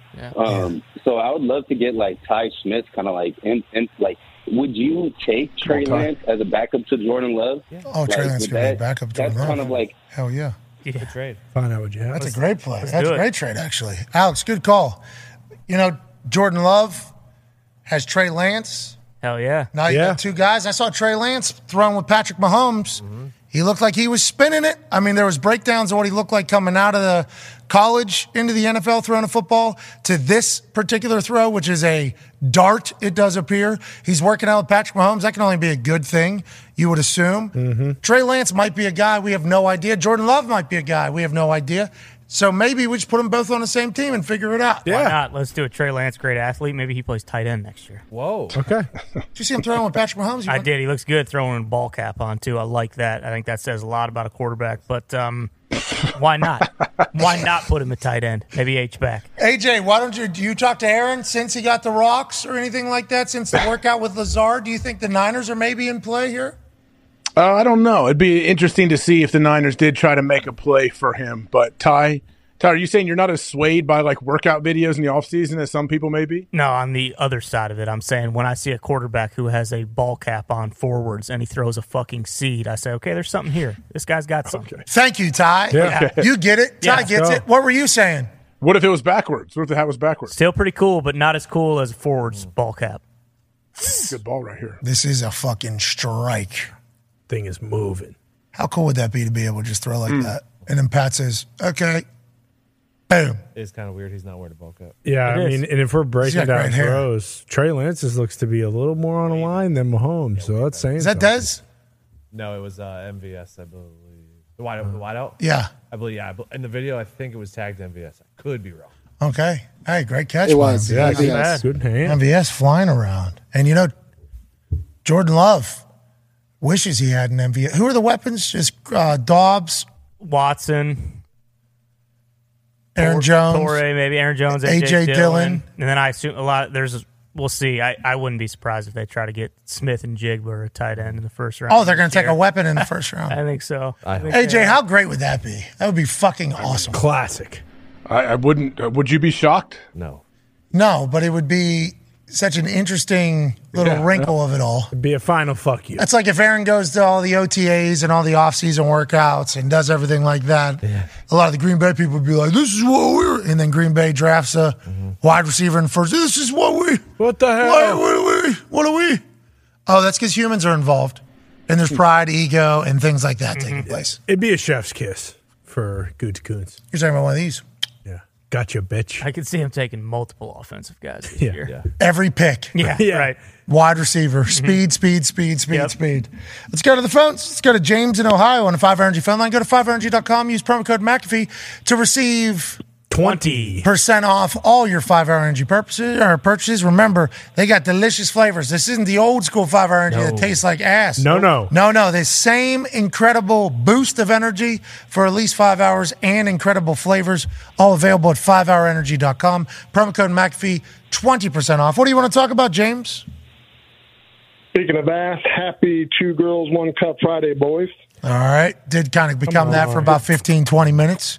What do you want to talk about Yeah. other than that? Hey, listen, Carolina, without a doubt, has taken CJ Stroud, and this is why. Bryce Young, Baker Mayfield, Johnny Manziel.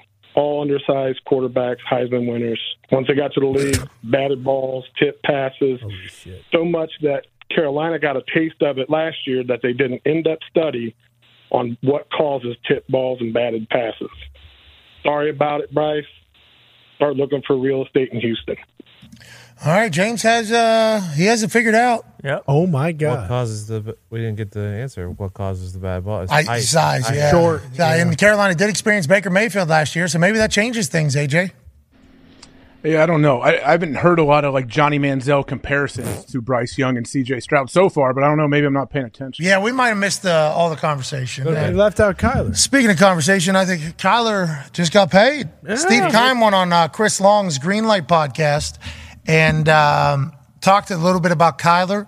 Said he's a good guy, great human, just needs a Good you know smile. hone in on good smile, got a good mm-hmm. smile. Needs needs to hone in on some Does he things. grow that- up? Needs to grow up, or what do they say? yeah, well, that's what Beecham said, basically. Yeah. Ke- Keim was answering a question about what Beecham said and said he just needs to kind of continue to grow and find out about the details, pretty much, is what Steve Keim said.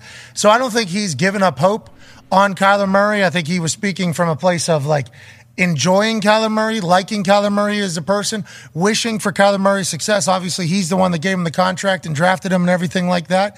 So he is also admitting that there's some things that he's got to work on. Hopefully, Kyler will be able to hear all this noise and become a better quarterback for the good of his team and his legacy. I'm sure he will. And I know um, just like a couple minutes ago on the old chat, I think they posted a, a picture. Kyler is posting something from uh, off-season workout showing how he's getting back on the field. Squatting, Yeah, he, he was squatting with a sleeve on, and Kyler is an absolute dog athletically. The only man that's ever been drafted top five, I believe, or top 10? Top 10. Top 10 in both MLB and the NFL. His talent is never ending. It's like a pasta or salad from Olive Garden. Mm-hmm. It's just, is that enough to win? Is what a lot of people ask. And whenever they have that clause in a contract that no quarterback has ever had, it immediately makes all of us question Does this guy care as much as everybody else? He's an incredible video gamer. He's got incredible talent. Yep. Everybody seems to like him as a person. Will he ever be able to be the guy? I think he looks to quell that answer. You said you threw up from Two Girls One Cup. I almost threw up by people who tweet uh, like a video or something like that and says Kyler Murray squatting 13 weeks after, and then they put that fucking sentence at the bottom that says Mhm. driven may be an understatement. Yeah. He is. That's what I noticed. Might be an understatement. If that fucking drives me insane. Well, you're driven then. Why? To insanity. Why is it driving you insane? He's driven for greatness. Same reason it drives you insane. This guy probably doesn't even know him. He's just probably making some blanket statement like, "Oh, Kyler Murray's so fucking driven. Look at him doing squats. No one else in the NFL does squats." Come, not 13 weeks after surgery. Feel Good Friday. It was until You try to make it not, and you can live in that world by yourself. Mm-hmm. I will continue to believe that Kyler has the potential to be great and great inside of him. Hell yeah. And he will reach that level. If he doesn't, we'll all say, why did they pay him that amount of money if they felt like they had to put the clause in there that he doesn't work hard enough off the field like everybody else has to at the position, uh, position that he's at to be great? Time will tell. AJ, speaking of time, it's time for us to enjoy this Masters weekend, pal. Any final thoughts to say to the beautiful people that are watching or listening from around the globe, AJ? Well, I don't. I don't know. I think with the, as far as the Masters, I'm going to stay with Jon Rahm being my pick, like I said yesterday. Okay, he is currently at eight under. I believe Koepka's at 12 under, still at the lead. Rahm in the middle of his round. Kepka is hanging out in the clubhouse. Hell yeah. Mm-hmm. He's having a couple white teas. What? Maybe a pimento cheese sandwich. What? Maybe he's enjoying a little bit of the wine that they allegedly have there. What? Whatever he needs to do to remain an absolute dog on the course through the weekend, he will try to do. Jon Rahm's a beast, as is Sam Bennett, as is Dana White and Calvin Johnson. All the boys, great week, boys. Great work. Good week, Pat. Great work this week. Mitt, Dirty, Bill, What? Nick, Bruce, Zeddy baby, Foxy baby, Diggs, Ty, Connor, Phil, AJ. Pat. What? I hope your platypus is better on Pac-Man. Monday. Pac-Man Pac-Man. Jones. Yeah. Darius was on this week. Lombo. Rappaport was on. Lombo was on. Solely. New friend of the program. Anyways, thank you all so much. Okay, we have so much fun. We are still in the middle of up to something season. Mm-hmm. Okay. Will there be news next week? Potentially. Will it be big? Probably. It is a Wild time to be alive. We are grateful for everybody. Let's enjoy the hell out of the weekend. Let's win some bets. Let's watch great golf. Let's enjoy this life. And on Monday, we'll be back to talk about it all. Be a friend, tell a friend something nice on this Feel Good Friday. We're going to Chef Bo's. Goodbye.